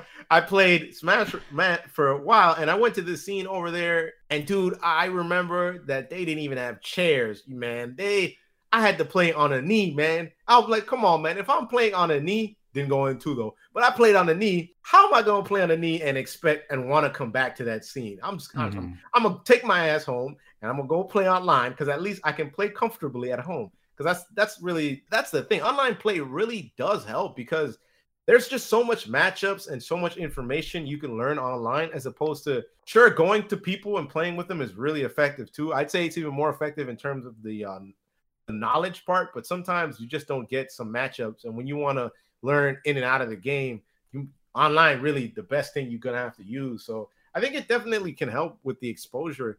It's got to be made well because like if it's not made well, it falls off. Like SamSho, man. New game, dude. New ass game. I really wanted to get into that game. I was pretty hyped. Didn't even buy it. Haven't even thought about it. Seen it on sales. Not cheap enough for me. If it's not less than 20, I'm not touching it. And it's like eh, brand new game. Bad online, dude. Doesn't even exist offline. So if you can't even exist in a in a galaxy far, far from away from the damn real world, you can't barely exist in the real world. And then it comes to Epic, which is Yeah, all right. Yeah, that doesn't help. It's on Steam now though, but it's Is like it? I think that yeah, I think it's on Steam, but then they're like pricing it really high. So I Oh, mean, man. bam, there you go. That doesn't help either. I'm not gonna pay sixty dollars for that game, man. No, nobody is. I mean, uh, Yeah. and if if you do, you're probably going to return it immediately when you see it's like, oh, I get to play on seven frame delay only. this is great. Mhm. So, yeah, yeah, I would say I'm with you. Like, also the infrastructure is so different now in 2020 than it was in like 1990, right? Like when I was a kid, I remember arcades, but I wasn't mature enough to really understand like the fighting game community. I was just a little kid in the arcade playing, you know, just mashing. And then when I grew up and I was like all of a sudden in high school, there were no arcades anymore. Like Dude, I yeah, I I can say that too, man. I I didn't have any arcades where I was around, so I'm like, where the hell am I gonna go play? I'm just gonna Yeah. sit in my room and play games. Yeah, so the environment is just different. So, you know, yeah, though, like games back in the day could survive when, you know, nobody cared because it's just all you did. Also, arcades were a big, you know, culture phenomenon where it's just like, hey, don't really need a huge group of people to pick this game up in order for it to be relevant. We can play just me and you. Yeah, then- man. That's that's how it is. But now, you know, there's you think of all the money that's being put into these games and all the bells and whistles. If you kind of have to have a big momentum, I mean, I feel bad. Look at Fantasy Strike, man. Like that game, it's an interesting, unique idea, but nobody gives a shit. And not, not Yo, I need to not- play. I haven't even played it, but I know it exists, man. Yeah. But no, uh, that's the thing is, it's like not only nobody gives a shit, nobody's really willing to give it a chance. I mean, some people are, but like, but also I've seen the fact that because the game is like not really ve- relevant, people will shit on it. It's like, why are you shitting on this poor little game? First of all, what has it done to you? Two, you haven't even tried it. You don't know if it's bad. It could be bad for all you know, but go try it first. So times are just different, man. And I'll I'll keep saying it. 2020 is the worst timeline. By. Exposing everybody, man. it is. Dude, it it has demolished arcades too, man. Those things are oh man, I feel like they're gonna become because people. I don't think this is gonna end anytime soon, man. I don't No, think me neither. have- we uh, even when a vaccine or something like that comes out, they still have to test it, so it has to go through Mhm. courses and trials of testing. So like, I it might be a while, man, and I think those arcades they're gonna. They, I, they, I don't know, man. I don't think they're gonna exist very well after all of this stuff, dude. Yeah, it's going to be really, really tough. And they barely exist in America. owners. Yeah, man. Yeah, we really don't. I mean, we got uh, there's there's some a couple of the big ones that you can still go to that are like kind of like Dave and Buster's, but not so much uh, family restaurant. They're actual like arcades, Mhm. and you can go, but you have to be in like somewhat of a, like a bigger city, like St. Louis, or like you know if you're like in the Midwest, we have one here in St. Louis. We have uh, Lincoln, Nebraska, and you know they have them in places like San Diego, California, and like you know Charlotte, North Carolina. So you have to be in a big city. But if you're in like you know Fayetteville, Arkansas, you're like, well, yeah, man, dude. I uh right quick, man. I did play. I was uh I was in Little Rock. I played with the Arkansas scene over there. They're good dudes, man. Real cool players, man. They Yeah. they playing in someone's house. So like, so like, ain't no arcades out there, bro. They playing in Yeah. someone's house, man. yeah, They don't, even, they don't even got a venue, man. yeah, that's rough. But yeah, that's uh pretty much all we got. I know we went a little longer. I, am sorry I kept you this long. I, I Oh, you're think we would good, man. go. I'm fine, dude. I'm perfectly fine, man. But yeah, this is uh hopefully the we obviously we still have to figure out a schedule, figure out how everything is going to work. But this was uh first complete episode of FGC Hollywood, a fighting game podcast. I appreciate you joining me on this one. Likewise, um, man. I appreciate coming in. Yeah, I hope hopefully you you know this was a little bit different than the than TMP, right? a little bit different uh, vibe on this one. I I like a little more different structure for this kind of podcast versus just the regular interview style. And then you know we can we can always do that as we go along. But yeah, one one final thing. I don't know if you saw this. I thought that was kind of, kind of funny. Everybody kind of crapping on poor old GamerBee. but shout out of the week. I want to give a shout out to GamerBee because he had a rough pitching appearance in Taiwan. Right, he threw out the first pitch at a baseball game in Taiwan. It didn't look good. He threw it to a cosplayer. I haven't seen that, man. I gotta see that. There's a video out there. It's, I'm pretty sure it's on the Hollywood Discord. Go watch it. His pitching performance isn't nearly as good as his fighting game performance but he's still the best Adon on the planet. And he was, don't forget, he was the people's champ at Evo 2015 when he lost to Momochi after uh, the stick malfunction and the momentum change and all that. That was his tournament to win.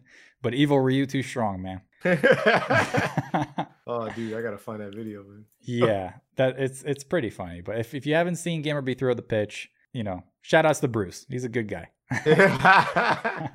oh, dude. Uh, but yeah, that's all I have. You got anything to add, Pringle, before we get out of here? I hope fighting games get better, man. That's why, because right now they suck to me, dude. I told myself many of times I've I've lost so much interest. In, I used to play like Tekken, Guilty Gear, Skullgirls, all at the same time, man. I'm like a multi-game player, and I could mm-hmm. I can play them just fine to all at the same time. But man, time has not been good to these games, man. I Skullgirls, albeit being a great game, it's been kind of shot in the foot. Back in the net code's bad. Guilty Gear is like ah, I get tired of playing. Uh, I don't like YRCs that much, and so so much stuff that's just man. I I want to bet. I want some better stuff, man. I felt like I had a lot more better stuff when I first started, man.